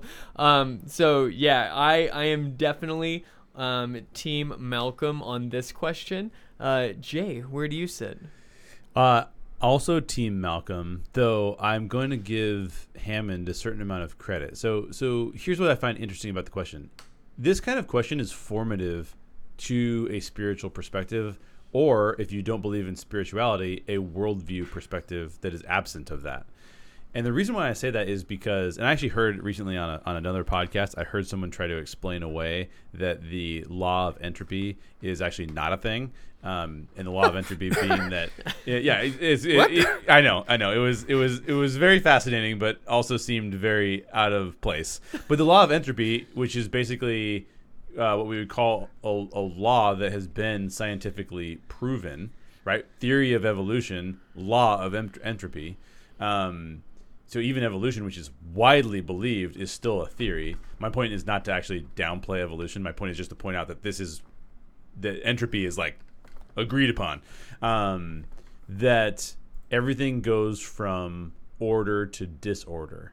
Uh, so, for example, uh, I, I build out a studio for podcasting, and I've got to constantly upkeep it because it's going to go from I paint the walls, it's going to need a new paint job at some point in time. It's going from order, the paint is nice, to disorder, the paint doesn't work well anymore, right? Um, I think that that automatically lends itself towards a chaos theory kind of thinking because if it imagine imagine you know the the, the lack of order this complete disorder or chaos. Um, you would say okay well then why doesn't everything go from chaos to order? Why doesn't the world figure out how to run itself to the point where things do not decay but the things actually become uh, even better than they were before uh, so I think it's, it's a really good question to start out with from a worldview perspective because I consider that I go, yeah, well that fits with my worldview because, and I'm willing to concede to somebody if somebody came to me today and said like the Garden of Eden did not happen, Jay. I know you're a Christ follower and you believe in the Garden of Eden, but that's so stupid. You should never believe in that. I go, okay, I still think it's a very valuable metaphor for us to understand how God views the world and how the world is set up because what it basically says is that human beings are incapable of being perfect that, that with free will gives us the chance to do evil and the choice to be able to do evil.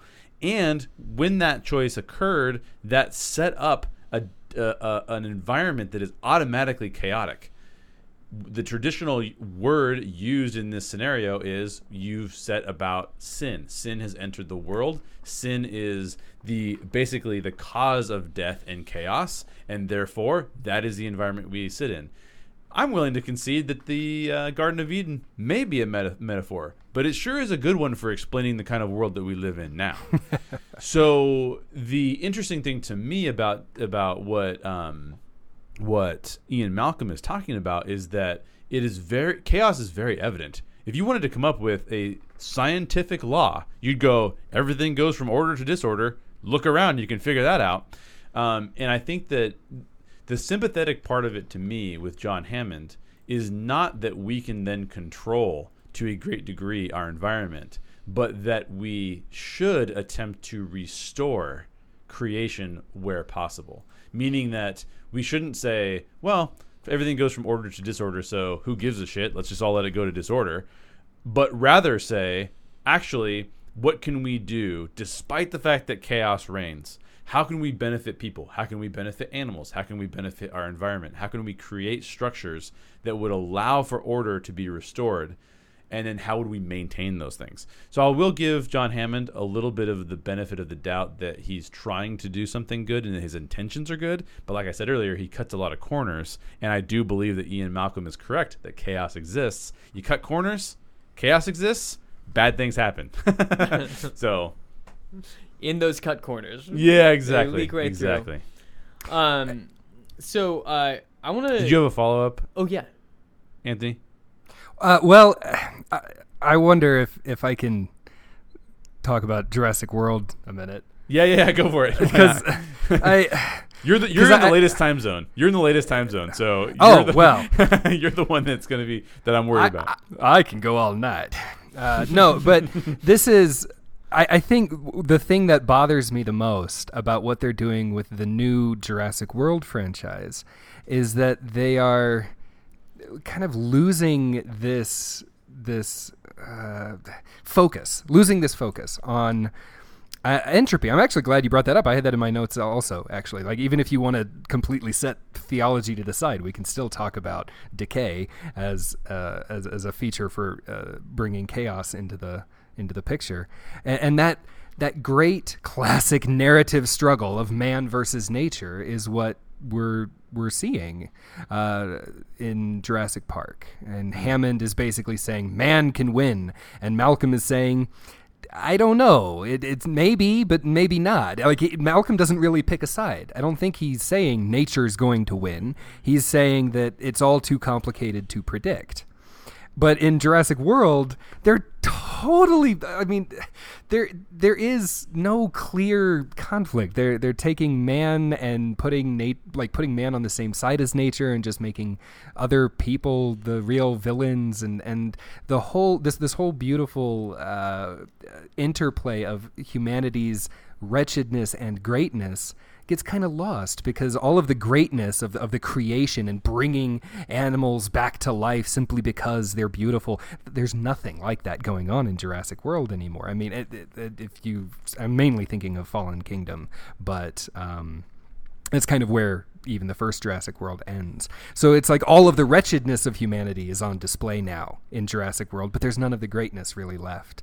And I think I mean walking out of the theater last night, I I have not been that disappointed with a movie in a long time. Uh, Fallen Kingdom, I mean. And and I think it one of the things that was really bothering me about it after having 24 hours to reflect on it is is this complete uh, well, we'll say decay, if you'll pardon the pun, uh, of this uh, of this appreciation for the human role that Malcolm is is I think trying to appreciate that that we are great but also wretched, uh, and and Hammond is really ignoring an important half of that uh, dichotomy.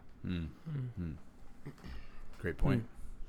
Um, I saw Jurassic World a little bit before it was released with my wife because we have access to screenings every now and then. I absolutely love doing that. Um, and then, uh, I, it, it- so I love doing that. That's totally beside the point. That's um, awesome. But uh, w- uh, I went again with some friends that were going. Well, Kim was out of town and um, just to be a buddy. And I was like, Kim, that was worse on second viewing. Like, I, we, didn't like it on the first viewing. And I am a guy who loves his movies, and I was falling asleep in it. And so that was that was a deeply disappointing movie to me too. Are you talking about the first one or the second No, one? no, no, no. The because the first one I think is just out and out fun. Um, Yeah, I- like I agree. I uh, it's a very enjoyable movie. It's not nearly as impactful to me and, and not nearly as deep as Jurassic Park, but I really enjoyed Jurassic World. Um, but then Fallen Kingdom, um, I, I feel like they just missed the boat on what the what the movies are about. I think um, if Fallen Kingdom had been the first act of a movie, um, it would have Yeah. been it would have been interesting because I think they've set up for a fun third movie. Um, but I think you're right. If they're missing all of the themes, um, if they're missing the character development, if they're missing some of the um, fundamental conflict that's in place in the Jurassic Park lore, um, it, the third one's not going to be as good as I hope it will be. But maybe maybe they'll course correct, and uh, you know it, it got bad ratings and it's not doing great in the box office. So hopefully, Colin Trevorrow will take some notes and uh, make some changes. Um, but I like you, Justin. hey, hey, I like you, Anthony. Th- th- Um, everything you just said, I would I would raise my glass to. I am raising my Story Geeks mug. Whoa, nice. Yeah, well done, sir. little, well done. little branding there. Okay, just gotta slip it in. Um, uh, but uh, I want to focus in on uh, one of the characters in the movie. One of my favorite characters, Dr. Alan Grant. Um, the paleontologist, we learn very clearly early on when he's uh, horrifyingly like describing to a child how they will get eaten by a velociraptor that he's not a huge fan of kids. Um, and so the story throws him into multiple scenarios where he's forced to interact with Hammond's grandchildren, uh, Tim and Lex. Um, and while this is a film about dinosaurs and them- theme parks, we so often get these intimate moments with uh, of character development, um, specifically around Alan Grant with these kids. So he's a guy that doesn't like kids at the beginning of the movie. Um, and like I said in uh, the live podcast or one of the podcasts last week, he ends the movie with the kids asleep in his arms. Yeah, that's Um, right. And I, I just think that's just such a beautiful picture. Um, but in a movie that could have been just about dinosaurs, we get this character development. Um, and just focusing on Alan Grant's character development, uh, why is that important and integral uh, to this story? And I think, Jay, I think I am starting with you this time. I, I've decided. I'm starting yeah, with you. okay, okay. Uh, I think that without this, the story would be far less compelling. So, what's so fascinating is that um, the plot devices are set up extremely well. Uh, the plotting and of the story is done magnificently. First act, second act, third act, all of the story structure is fantastic. But if the motivation of Alan Grant was about achieving some sort of scientific discovery, or if it was about, um, even if it was pursuing Ellie Sattler, there'd be something missing there. And there's a documentary on, I believe it was on HBO, about Steven Spielberg that is fantastic, and everybody should watch it if they have an opportunity to do it because it talks about how important family is to Steven Spielberg's uh, filmmaking.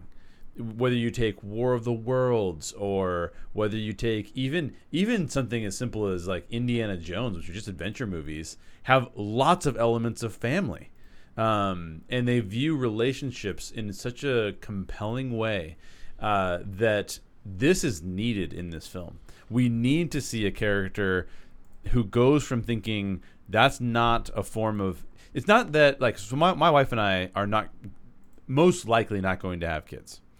But it's not only that with him it's that he does not like kids. I mean it's the next layer right so i think that um, it, that's a really important development for his character because it humanizes the entire scenario it makes it so that uh, Jurassic World, we talked about this with Anthony when he was on our Make It Better podcast about Jurassic World. All of the scenarios in Jurassic World, all of the relationships are manufactured by giving us little informations about the characters that make us sympathize with them, but they're not earned. They're not. None, of- none of them are earned. This is earned from the very beginning. This is the character. He doesn't like kids. Okay, that's actually not even very sympathetic. We actually like people who like kids. So what's going on with this guy? And then he we earn every single piece of character development that he has to the point where the kids are in his arms. And that's what I think is so magnificent about not only this story, but Steven Spielberg's work as a whole is that he puts a plot in the viewpoint of a character that humanizes the entire situation in a way that is phenomenal as an audience because now not only am I involved in the excitement of seeing dinosaurs on screen and seeing them chase jeeps and seeing these amazing shots where in the in the side mirror you can see the the T-Rex coming up on you. Not only do we have that, we actually have a character that is going through an emotional journey that we feel empathetic towards and we feel empathetic towards the kids. So it's not just a theme park gone awry. That's what Jurassic World is. It's a character who's going through an arc and it just so happens to take place in a theme park that's going awry. And it's just magnificent. There's no other way to put it. It's it's fantastic. Um, Anthony, uh, what what do you think about this story uh, arc? And uh, you know, just the one comment I'll make about uh, Alan Grant is he's going through a couple of character arcs because he is also an archaeologist and he's realizing that he's out of a job or as Ian Malcolm says extinct because now dinosaurs are alive again so he's coming to grips with even possibly the end of his career and he throws the raptor uh, talent away at one point um, but uh, Anthony what stands out to you about uh, Alan Grant's uh, character journey Well, at first I thought that this was just kind of a, a character thing for Grant, that it wasn't uh, really connected with the bigger arc of the story in general. But then I actually think that you can compare what Grant learns over the course of the movie with what Hammond learns over the course of the movie.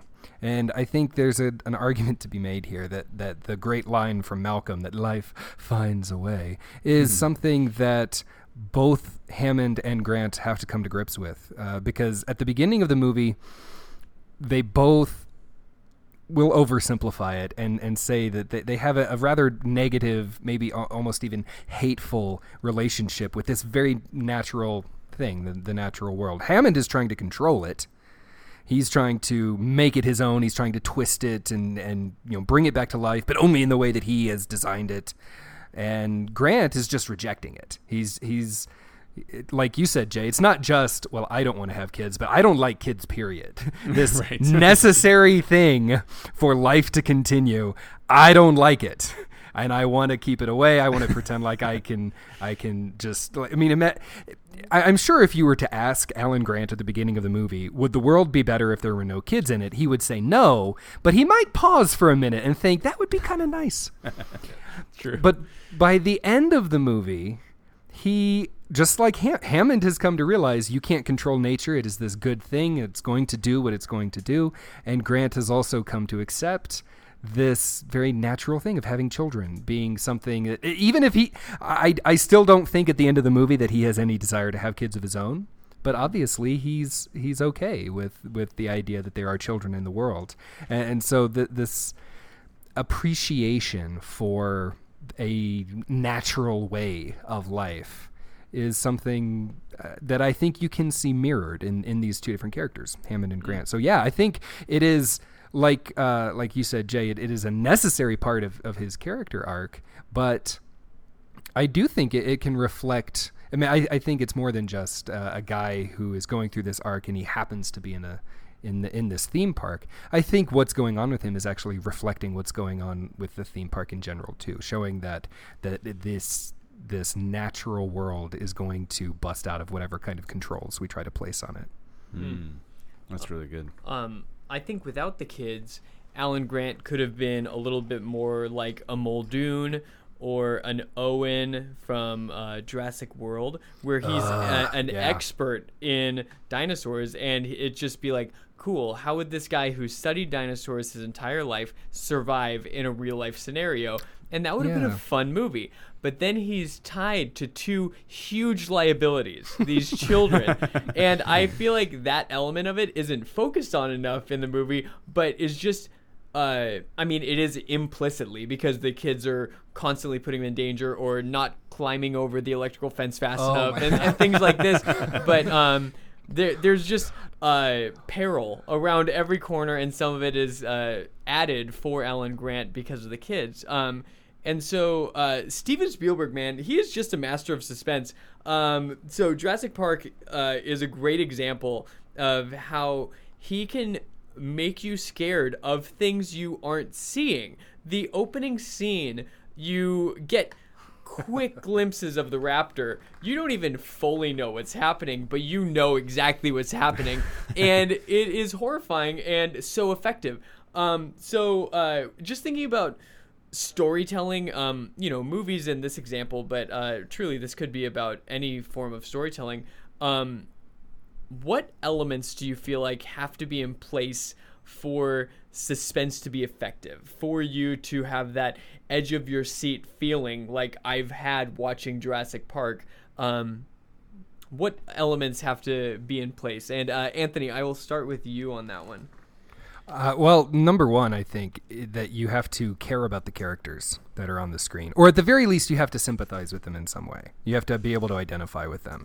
Um, even in that scene, uh, even in the opening scene, uh, you, you when you look at the guy who ends up getting dragged in, um, he's focused on early on in, in the scene, and, and you can see that he's scared.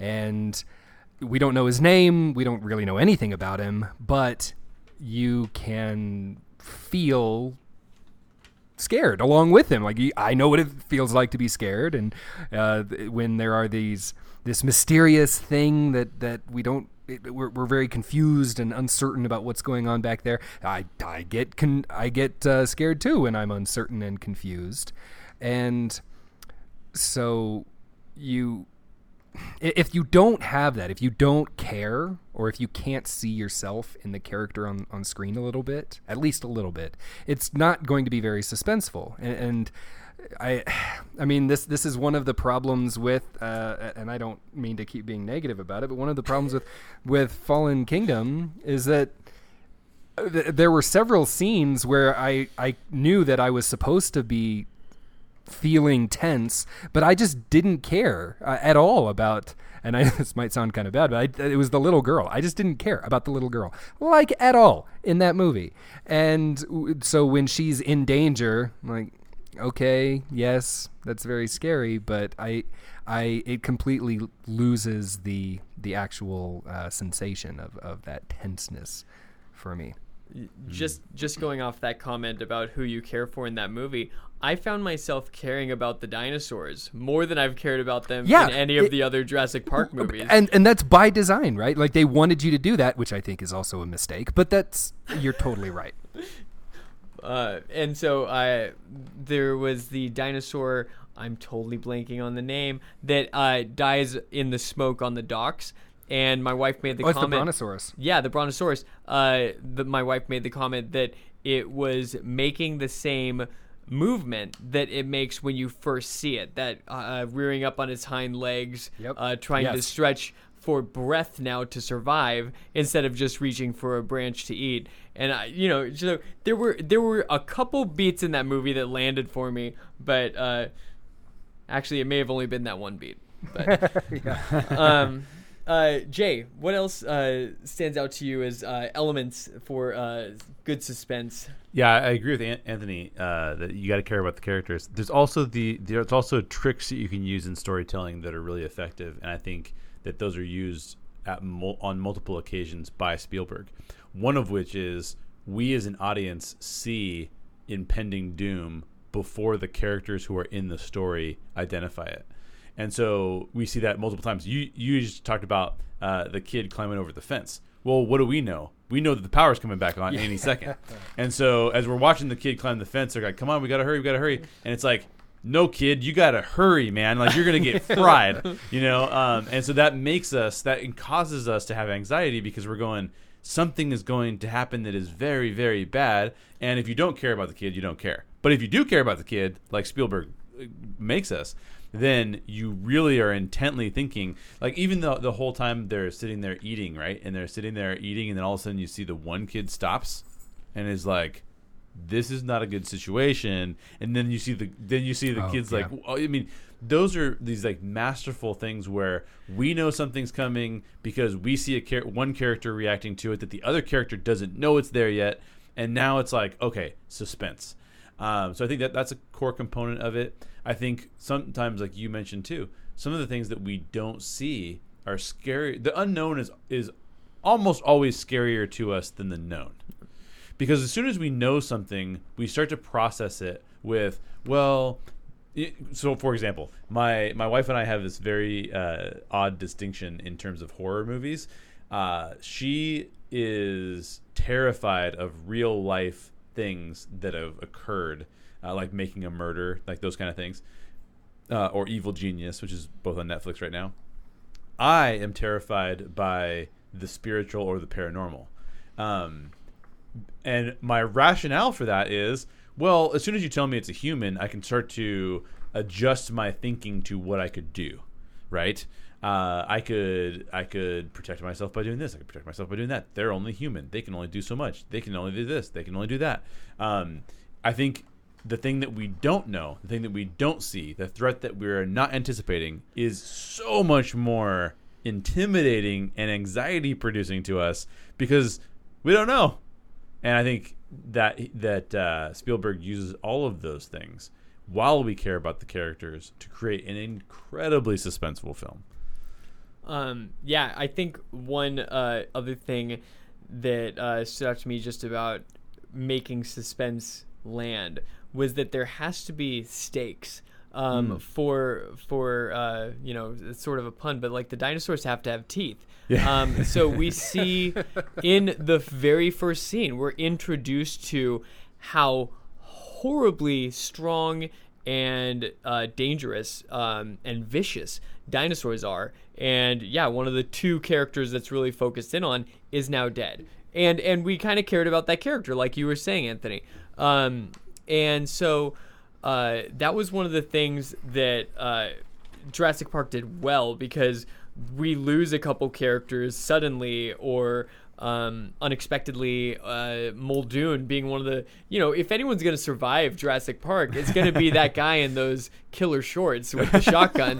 Um, but but no, no, sir, he does not survive. Um, and so making it clear that there are consequences um, is an important element. And that was one of the things, you know, again, not to go back to Jurassic World Fallen Kingdom too much, but I was never convinced that anyone was in any real danger. Uh, so, th- you know, even the computer hacker kid that was kind of the tag along, I felt like he was a wonderful candidate for someone that could get eaten and it would have an impact and not affect the story at all because we don't need him in the movie.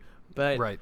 But no. Anyways, so again, we're getting sidetracked on that. Just, Um, just to pick up on that, just really quick to pick up on what you were talking about, foreshadowing. I'd have to go back to really Ooh, say this for sure, but I think that in Jurassic Park, every single injury or cause of death or hurt that occurs, any kind of pain that occurs, is all foreshadowed. Wow. If you think about it, like think about just even uh, is it Endry? Is that his name?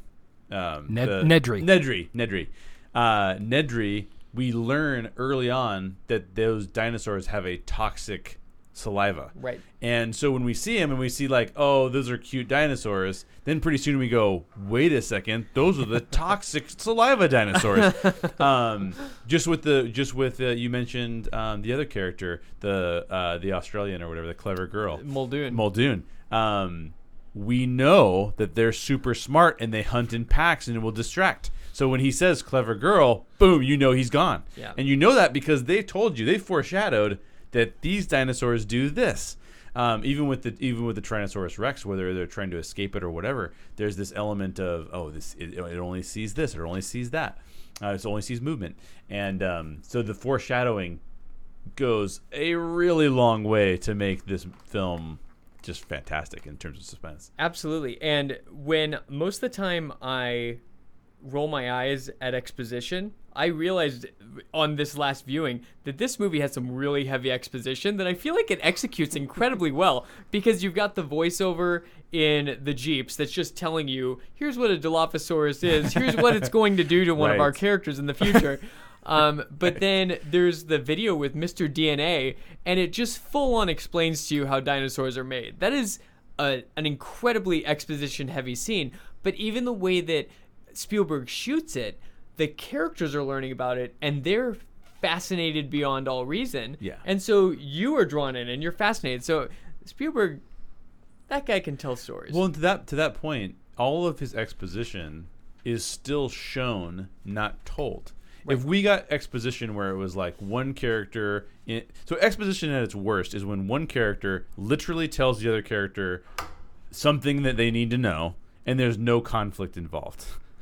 But that doesn't happen. We see we, we he even introduces us to uh, the dinosaur DNA character, right? Why? Because he wants to show us. He wants to entertain us as we are, are learning, just like we might learn at Disney World when we're going through a ride at Disney World. There's a character. The character's entertaining me. This this seems normal. This seems like something that would occur. Yeah. So uh, it's just brilliant. Um, Yeah, you- you're making me think of a. It's an element of sound in filmmaking, but diegetic versus non-diegetic sound. Uh, diegetic is when something is um, a part of the scene, like if a song is playing on the radio, as opposed to a song that the characters can't hear, which is non-diegetic. Uh, I think uh, uh, what the way you've just been describing the exposition, it's diegetic. It's part of the story. It's part of the world, and it feels much more natural, much more realistic that way. Uh, it's when it's non-diegetic, when it's just saying, "And here's what you need to know." When it's just the narrator coming in, telling you the information and it's not Ron Howard being funny in Arrested Development, then it's that's that's when it feels cheap. It's like I, I'm smarter than that as an audience member. I, I want you to show me. yeah. Yep, that's great. Um, well, we wouldn't be story geeks if we didn't dive into something spiritual. So uh, this movie doesn't delve into spirituality much, but one scene stood out to me differently when I watched it this most recent time. Um, so the lawyer, um, Donald Gennaro, uh, he- one of the more one of the least likable characters in the uh, in the movie. He, he's got some comic relief and stuff, but he's kind of weaselly and spineless. Um, not really someone that uh, the kids in the watching the movie want to grow up to be like. Um, and he, uh, when the T Rex appears, um, he runs out of the tour vehicle um, and he's yelling Jesus. So out of fear, um, maybe uh, as as a prayer that we don't really you know know, but just he's yelling Jesus out of fear, running away. Um, he goes and sits on the toilet in the bathroom and starts reciting Hail Marys. Um, and we all know that that uh, doesn't help him. it does not. It's, it's an iconic moment in film history. Um, and so, uh, my question to you guys, uh, and Jay, I'll start with you, um, is do you think the filmmaker uh, or the story is trying to say something about religion in that moment, or is that just an element of that character? Are we just learning a little bit about that character, or is this a commentary in some way? Well, all well told stories are commentary. That's what I love about stories.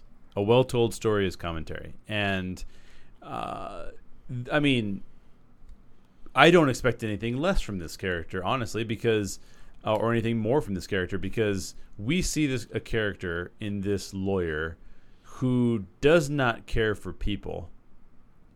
There, there's no there's no evidence at any point in the film that he cares for people. That we have a scene where he cares about uh, uh, covering the investment of the investors.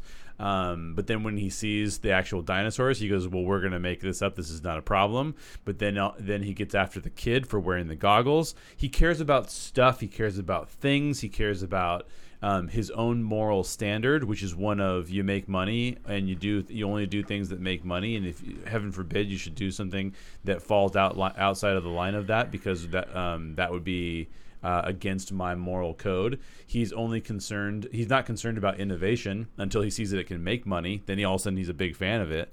Um, that to me speaks to someone who would invoke spirituality at the point he invokes it as a last minute uh, literally hail mary um, pun intended um, to try and manipulate a spiritual force to do his bidding I think it's a very accurate portrayal of what we would call the religious, a religious focused person, a religion focused person.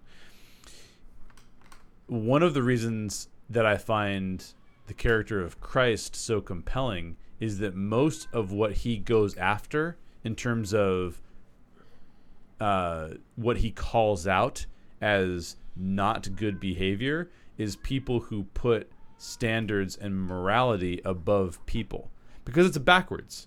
Morality exists only so that people can excel, so that people can do well with one another, so that people can be feel loved and appreciated and grow. When you put standards over people, you've actually flipped the entire equation and it's upside down. And that's what this character is doing. So the fact that he would call on the name of someone who would have said like I told you to put people first. That's the whole point. Well, I told God and people, right? That's what we're, that's the whole message. God first, people equal to yourself. And the fact that he would not do that this entire time and then call on God to save him from it uh, is him using manipulating God to do something for him because he feels like his moral standard has been achieved this entire time and he deserves it. Now I'm putting a lot into that one scene and what the character journey has been thus far, but it actually doesn't surprise me and it's something that we I think we see a lot in our environment. So the so when you when you talk about like is is he saying something about religion and spirituality? I think he is. He's saying religion without actually having a grounded base in people and spirituality is literally the opposite of what it should be. Um, and it's and it's and it's so much so that it will definitely not do you any good. Now, you you could you could ask the question like, okay, if you were putting people first anyways, or if you're putting God first anyways, would that person have been saved from the dinosaur? Not necessarily, no. Um, but in this case, it seems like he's trying to manipulate God as opposed to living into what God's will would have been for him because he's not been following God's will the whole time because he's not been focused on people. So uh, it seems like an accurate reflection of someone who's very morality based on their own morality. Yeah, it, I think I, I'm on the same page with you where I would have felt differently about this scene if I had felt like he was a good man, he was a Christ follower, he was, you know, seeking to follow God, love God, love people. Um, and in the midst of all that, it's highlighted that all of that is futile, you know, and it doesn't exist or something like that. But uh, yeah, I, I tend to agree that um, his spirituality doesn't seem to be very connected to uh, actual practice, actual uh, life, um, and so it doesn't seem to be as much a commentary on religion to me as it does uh, a commentary on his character and who he is. Yeah, Um, and, and just to just to piggyback off that really quick because I've seen it done in another story in a really fascinating way that I think is more that is also accurate. So I think this is accurate, or an accurate portrayal of characters. I think another portrayal comes from Ready Player One, the book, and uh, the character Wade in the real world lives in the stacks next to a uh, female character who's basically like like a grandmother figure for him or a mother figure for him, and she's highly spiritual, and uh, and he kind of says like I'm an atheist. That's there's nothing there for me, and yet describes a lady who is sympathetic, who is empathetic, and says I really love this lady. I just don't believe the same way she does. And then when that character dies in the story, which is not a pivotal plot point, but that character dies. I won't tell you how, but that character dies, and there's a, there's a, a strong level of remorse because this kid comes from a broken home. His he lives with his aunt who is not a good person, and he goes, you know what? I still mourn the loss of that person who was very spiritual but not religious. So I think that that we I think that's really two really strong examples between Donald uh, Donald Gennaro and this this character from Ready Player One, in that we can all have different worldviews, but when someone puts religion and standards above people, we can clearly see that's bad. Um, so, anyways, just another example. Yeah.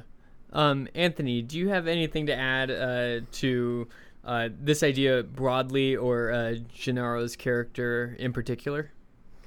Uh, yeah, I I really like that you used the word manipulate, Jay, uh, because that's um, I I think that it's subtle. If this is intentional, I think it's very subtle. But I I wonder if Spielberg isn't trying to make uh, a broader point with that scene. And I I hadn't ever noticed that he was saying the Hail Mary before. Uh, but you could, it, I mean, it could just be a part of his character. It, it- it would be a very common thing for someone with a vaguely Catholic upbringing to say, uh, especially if they think they're about to die. I mean, the whole point of the the Hail Mary is uh, it, you're you're asking you're asking Mary to pray for you. Typically, to protect you from harm. I mean, the last line of the short prayer says, Holy Mary, Mother of God, pray for us sinners now and at the hour of our death. Amen. So if he thinks he's about to die, you know, it would make sense that he'd be praying that. But uh, when when you asked the question, and I, I went back and watched that that scene specifically, I, I noticed even the, I mean, he's in the bathroom, yes, and we laugh and we giggle because he's on the toilet, but there's a flash of him in the stall before the T Rex knocks the thing over, and it actually reminded me of a confessional booth in a Catholic church, and so he's. uh, So it, it got me thinking. I mean, there are one or two other places in the script where they do talk about God, uh, but God in Jurassic Park really seems to just be a way of talking about nature. Uh, I'm thinking mainly of the great exchange between Malcolm and Sattler with the God creates dinosaurs, God destroys dinosaurs, etc., etc. Women mm-hmm. inherit the earth, right? It's a mm-hmm. great line. I mean, it's a really it's a great moment, but but they're using the word God to basically talk about just the nature, the natural world hmm. is creating this stuff. And so that's why I like what you said about manipulation, Jay, because that's what we've been talking about this whole time, right? If if if Gennaro is trying to manipulate this God, however we want to define God in within the within the park, uh, just like how Hammond was trying to manipulate nature, it didn't work out for either one of them, did it? Yeah, and on, and on top of that, as you describe all of the things that he did before death, everyone else in that scenario is trying to save someone else. Yeah, Uh, yeah. They are literally people focused. What does he do? He is so self focused that he runs and hides in a, in a place while everyone else is subject to the monster. um, so it's sort of like he's he gets what he deserves in a way. Um, and as you speak to character, I think that, that that's a that's a really big deal. Now, I do think that you know if you were to say, can our own character even save us? I would say no, our, our own character can't save us. But most certainly, if our character is bad, then we're in very big trouble. Yeah. So And Uh, if he had been eaten while seeking to save Lex and Tim, we would have all felt differently about him. totally. I, you know, so Uh, even that's true, the yeah. same the same end uh, by a different means w- Mm-hmm. would have changed who he was to me. So You're making me think of a great line from Martin Luther, the Protestant reformer. Uh, God doesn't need our good works, but our neighbor does. Yeah, exactly, exactly. Also, you can contrast this death and this prayer with an Infinity War, obviously totally different movie, decades later, uh, with the Captain America reference to God, as he said, as he almost says it as a prayer, in in light of seeing Thanos um, arrive at the very end. Uh, and he utters God, but he's been trying to save everyone else. He's been trying to protect Earth, and it's almost as if he's coming face to face with the anti-God, and his prayer is then uttered in very different context. And uh, when he is such an incredibly capable person, he has come to the utter end of himself. And, you know, all too often that's when people can turn to God only in the last resort moments.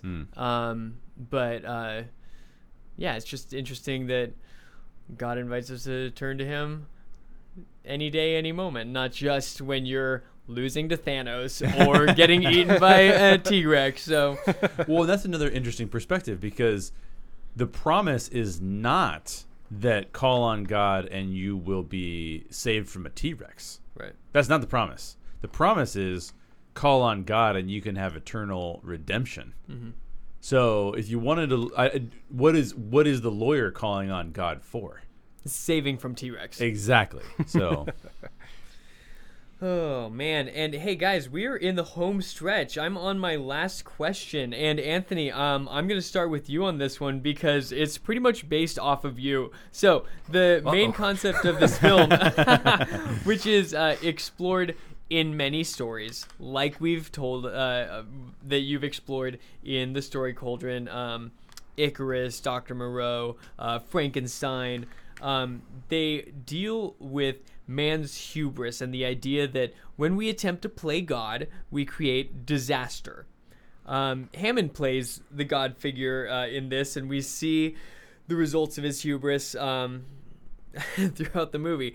Uh, why, Anthony, do you think that theme uh, shows up in so many movies? Um, and and man, what do we need to learn from it that we're apparently not learning from it because it keeps showing up? Well, oh man, I, I think this is the human condition. Uh, I think that hubris, or what might more simply be called pride, uh, a, lot of times people will identify pride as the original sin. Uh, I think that it gets at the core of what makes us wretched and great. Or if you know, do you know the name G.K. Chesterton? One wonderful, wonderful writer. If you like C.S. Lewis, pretty much everything good he said, Chesterton said it better first. uh, but he, and I love C.S. Lewis. Don't get me wrong, but uh, Chesterton's wonderful. I think Lewis would agree with me with what I just said. But uh, Chesterton said the same thing. He said uh, th- th- that that uh, our he was talking about um, his Catholic faith or Christianity, uh, that uh, it, it describes the, and makes sense of both the dignity of man and the smallness of man. You know, the same idea. And uh, the Christian picture describes us as being made in the image of God, that we are like God in some ways, but we are not gods ourselves. And yet, so often we try to set ourselves up as God, and that never seems to work out for us. Whether we see that in stories like Jurassic Park, or what I think will probably end up happening in Infinity War Part 2. Uh, or, although I don't know if Thanos is made in the. Are aliens made in God's image? I don't know. That's a funny question. Anyway, that uh, sounds, like, that sounds like a question we would tackle, though. it does. but uh, but I think even if you go outside of the Christian worldview, it's not just something that Christians have to deal with. When you look at uh, I'll say any religious worldview or, or spiritual worldview to, to keep uh, the same terms. Uh, this the, any spiritual worldview, uh, certainly any large scale spiritual worldview, uh, deals with some kind of problem that needs fixing there's something that's wrong with us, and religions give us answers to that problem, whether it is that uh, the problem is sin, or the problem is disobedience, or the problem is desire, or the problem is illusions that need to be dispelled. I mean, uh, there's all sorts of different possible answers uh, to that question of what is the problem. But there's always there's something that we're missing. There's something that uh, that makes us incomplete. That seems to be cross culturally recognized, B- and because no matter what religion we're dealing with, no matter where that religion pops up, it's setting at it's setting out to solve that problem or to give some kind of solution. And I think what we are capturing with our stories about hubris is somebody who is ignoring the reality of that problem and is trying to push ahead despite the fact that they have this massive flaw. And whether that's somebody who is flying too high to the sun on wax wings or somebody who is bringing gigantic monsters with very sharp teeth back from the dead, uh, I think at the core it's the same problem. um, going back to another biblical story that you know whether it's an analogy whether it's history um, i think we can learn from it uh, in uh, this context also is just the tower of babel. There's something about uh, the way that uh, humans are that they are designed to create. They're designed to um, maintain and be custodians of creation, but then also be creators um, in and of themselves. But then there seems to be uh, a point that uh, they should not cross. So, you know, in the story of the Tower of Babel, they uh, tried to do something to be like God, um, and uh, God stopped them. And in uh, the story of Jurassic Park, um, humans tried to do something that made them like nature, and nature stopped them. Um, and so it's just fascinating to see in all of these stories that we're mentioning, um, trying to do something outside of the should, uh, whether that is natural order or uh, an order set up by uh, a supreme being, um, and that is uh, immediately responded against strongly. Um, it's just, yeah, the, these stories uh, have been coming up throughout history. Um, Jay, what are you thinking about this? Uh, I really like what um, Anthony had to say, and the only thing I'd add to it is that the problem with pride, like, what is the problem with pride eh, or hubris, as, as we've talked about with with Hammond, and I think the problem with it is that, and the reason why it works itself into so many narratives is that pride automatically puts the individual as being more important than his or her colleagues, the society at large. Suddenly, because I created Jurassic Park, I am better than. I'm better than you. Uh, I can make more money than you. I deserve to make more money than you. Look at how intelligent I am. I can make dinosaurs. I can create dinosaurs. I have the, the capability of bringing order that other people could not bring to a situation. I can bring it. Um, and that sense of pride that that leads to this that leads to this hubris, or maybe those th- things can be used as um, synonyms. That is a core lesson in the getting again getting wrong the the intent of human beings, which was that human beings should be treated as equals and that no one human being was set out to be more important than other human beings. That the sanctity of life was equal across across all forms. Um, and I think that the stories resonate with us so much because we ourselves can can understand what that looks like even in the microcosms of our day. I can go and say, well, I would like to uh, have you know, let's just say that there's let's just say that you have you go to this is a dumb example, but you go to uh, Baskin Robbins, and uh, you and your wife say, or you and your kids say, oh, we'd like to have one scoop of chocolate chip ice cream, please, and you can just tell that the one scoop is bigger than the other scoop. And you think, man, I probably deserve that bigger scoop. Even that, even the microcosm of life that that is, to put ourselves as well, I'm more deserving of that than than my fellow man. Um, I think that that leads us down some pretty terrible paths. I mean, that taken to its full extent is what led Nazi Germany and Adolf Hitler down to exterminate exterminate people groups. Um, it is what causes us to have this super strong sense of nationalism. I'm not saying you shouldn't be proud of your country. What I am saying is your country is full of people who are equally valuable as other countries and their people. Equally valuable. I'm, I'm not saying that that's not going to lead us to conflicts at some point in time. I'm not saying that that's not going to create some really distinct issues for us over time, but those people are equally valuable. You have to, I think you have to get there. These kind of stories show us the result of when we do not believe that um, whether and I think in this case it's not always just people it's the environment around us right? We can become we can create our own environment. We can create our own utopias. Um, and the, the reality is we can't. We are not God. We cannot create those things. And if we, as flawed humans, tried to create utopia, we would do it imperfectly.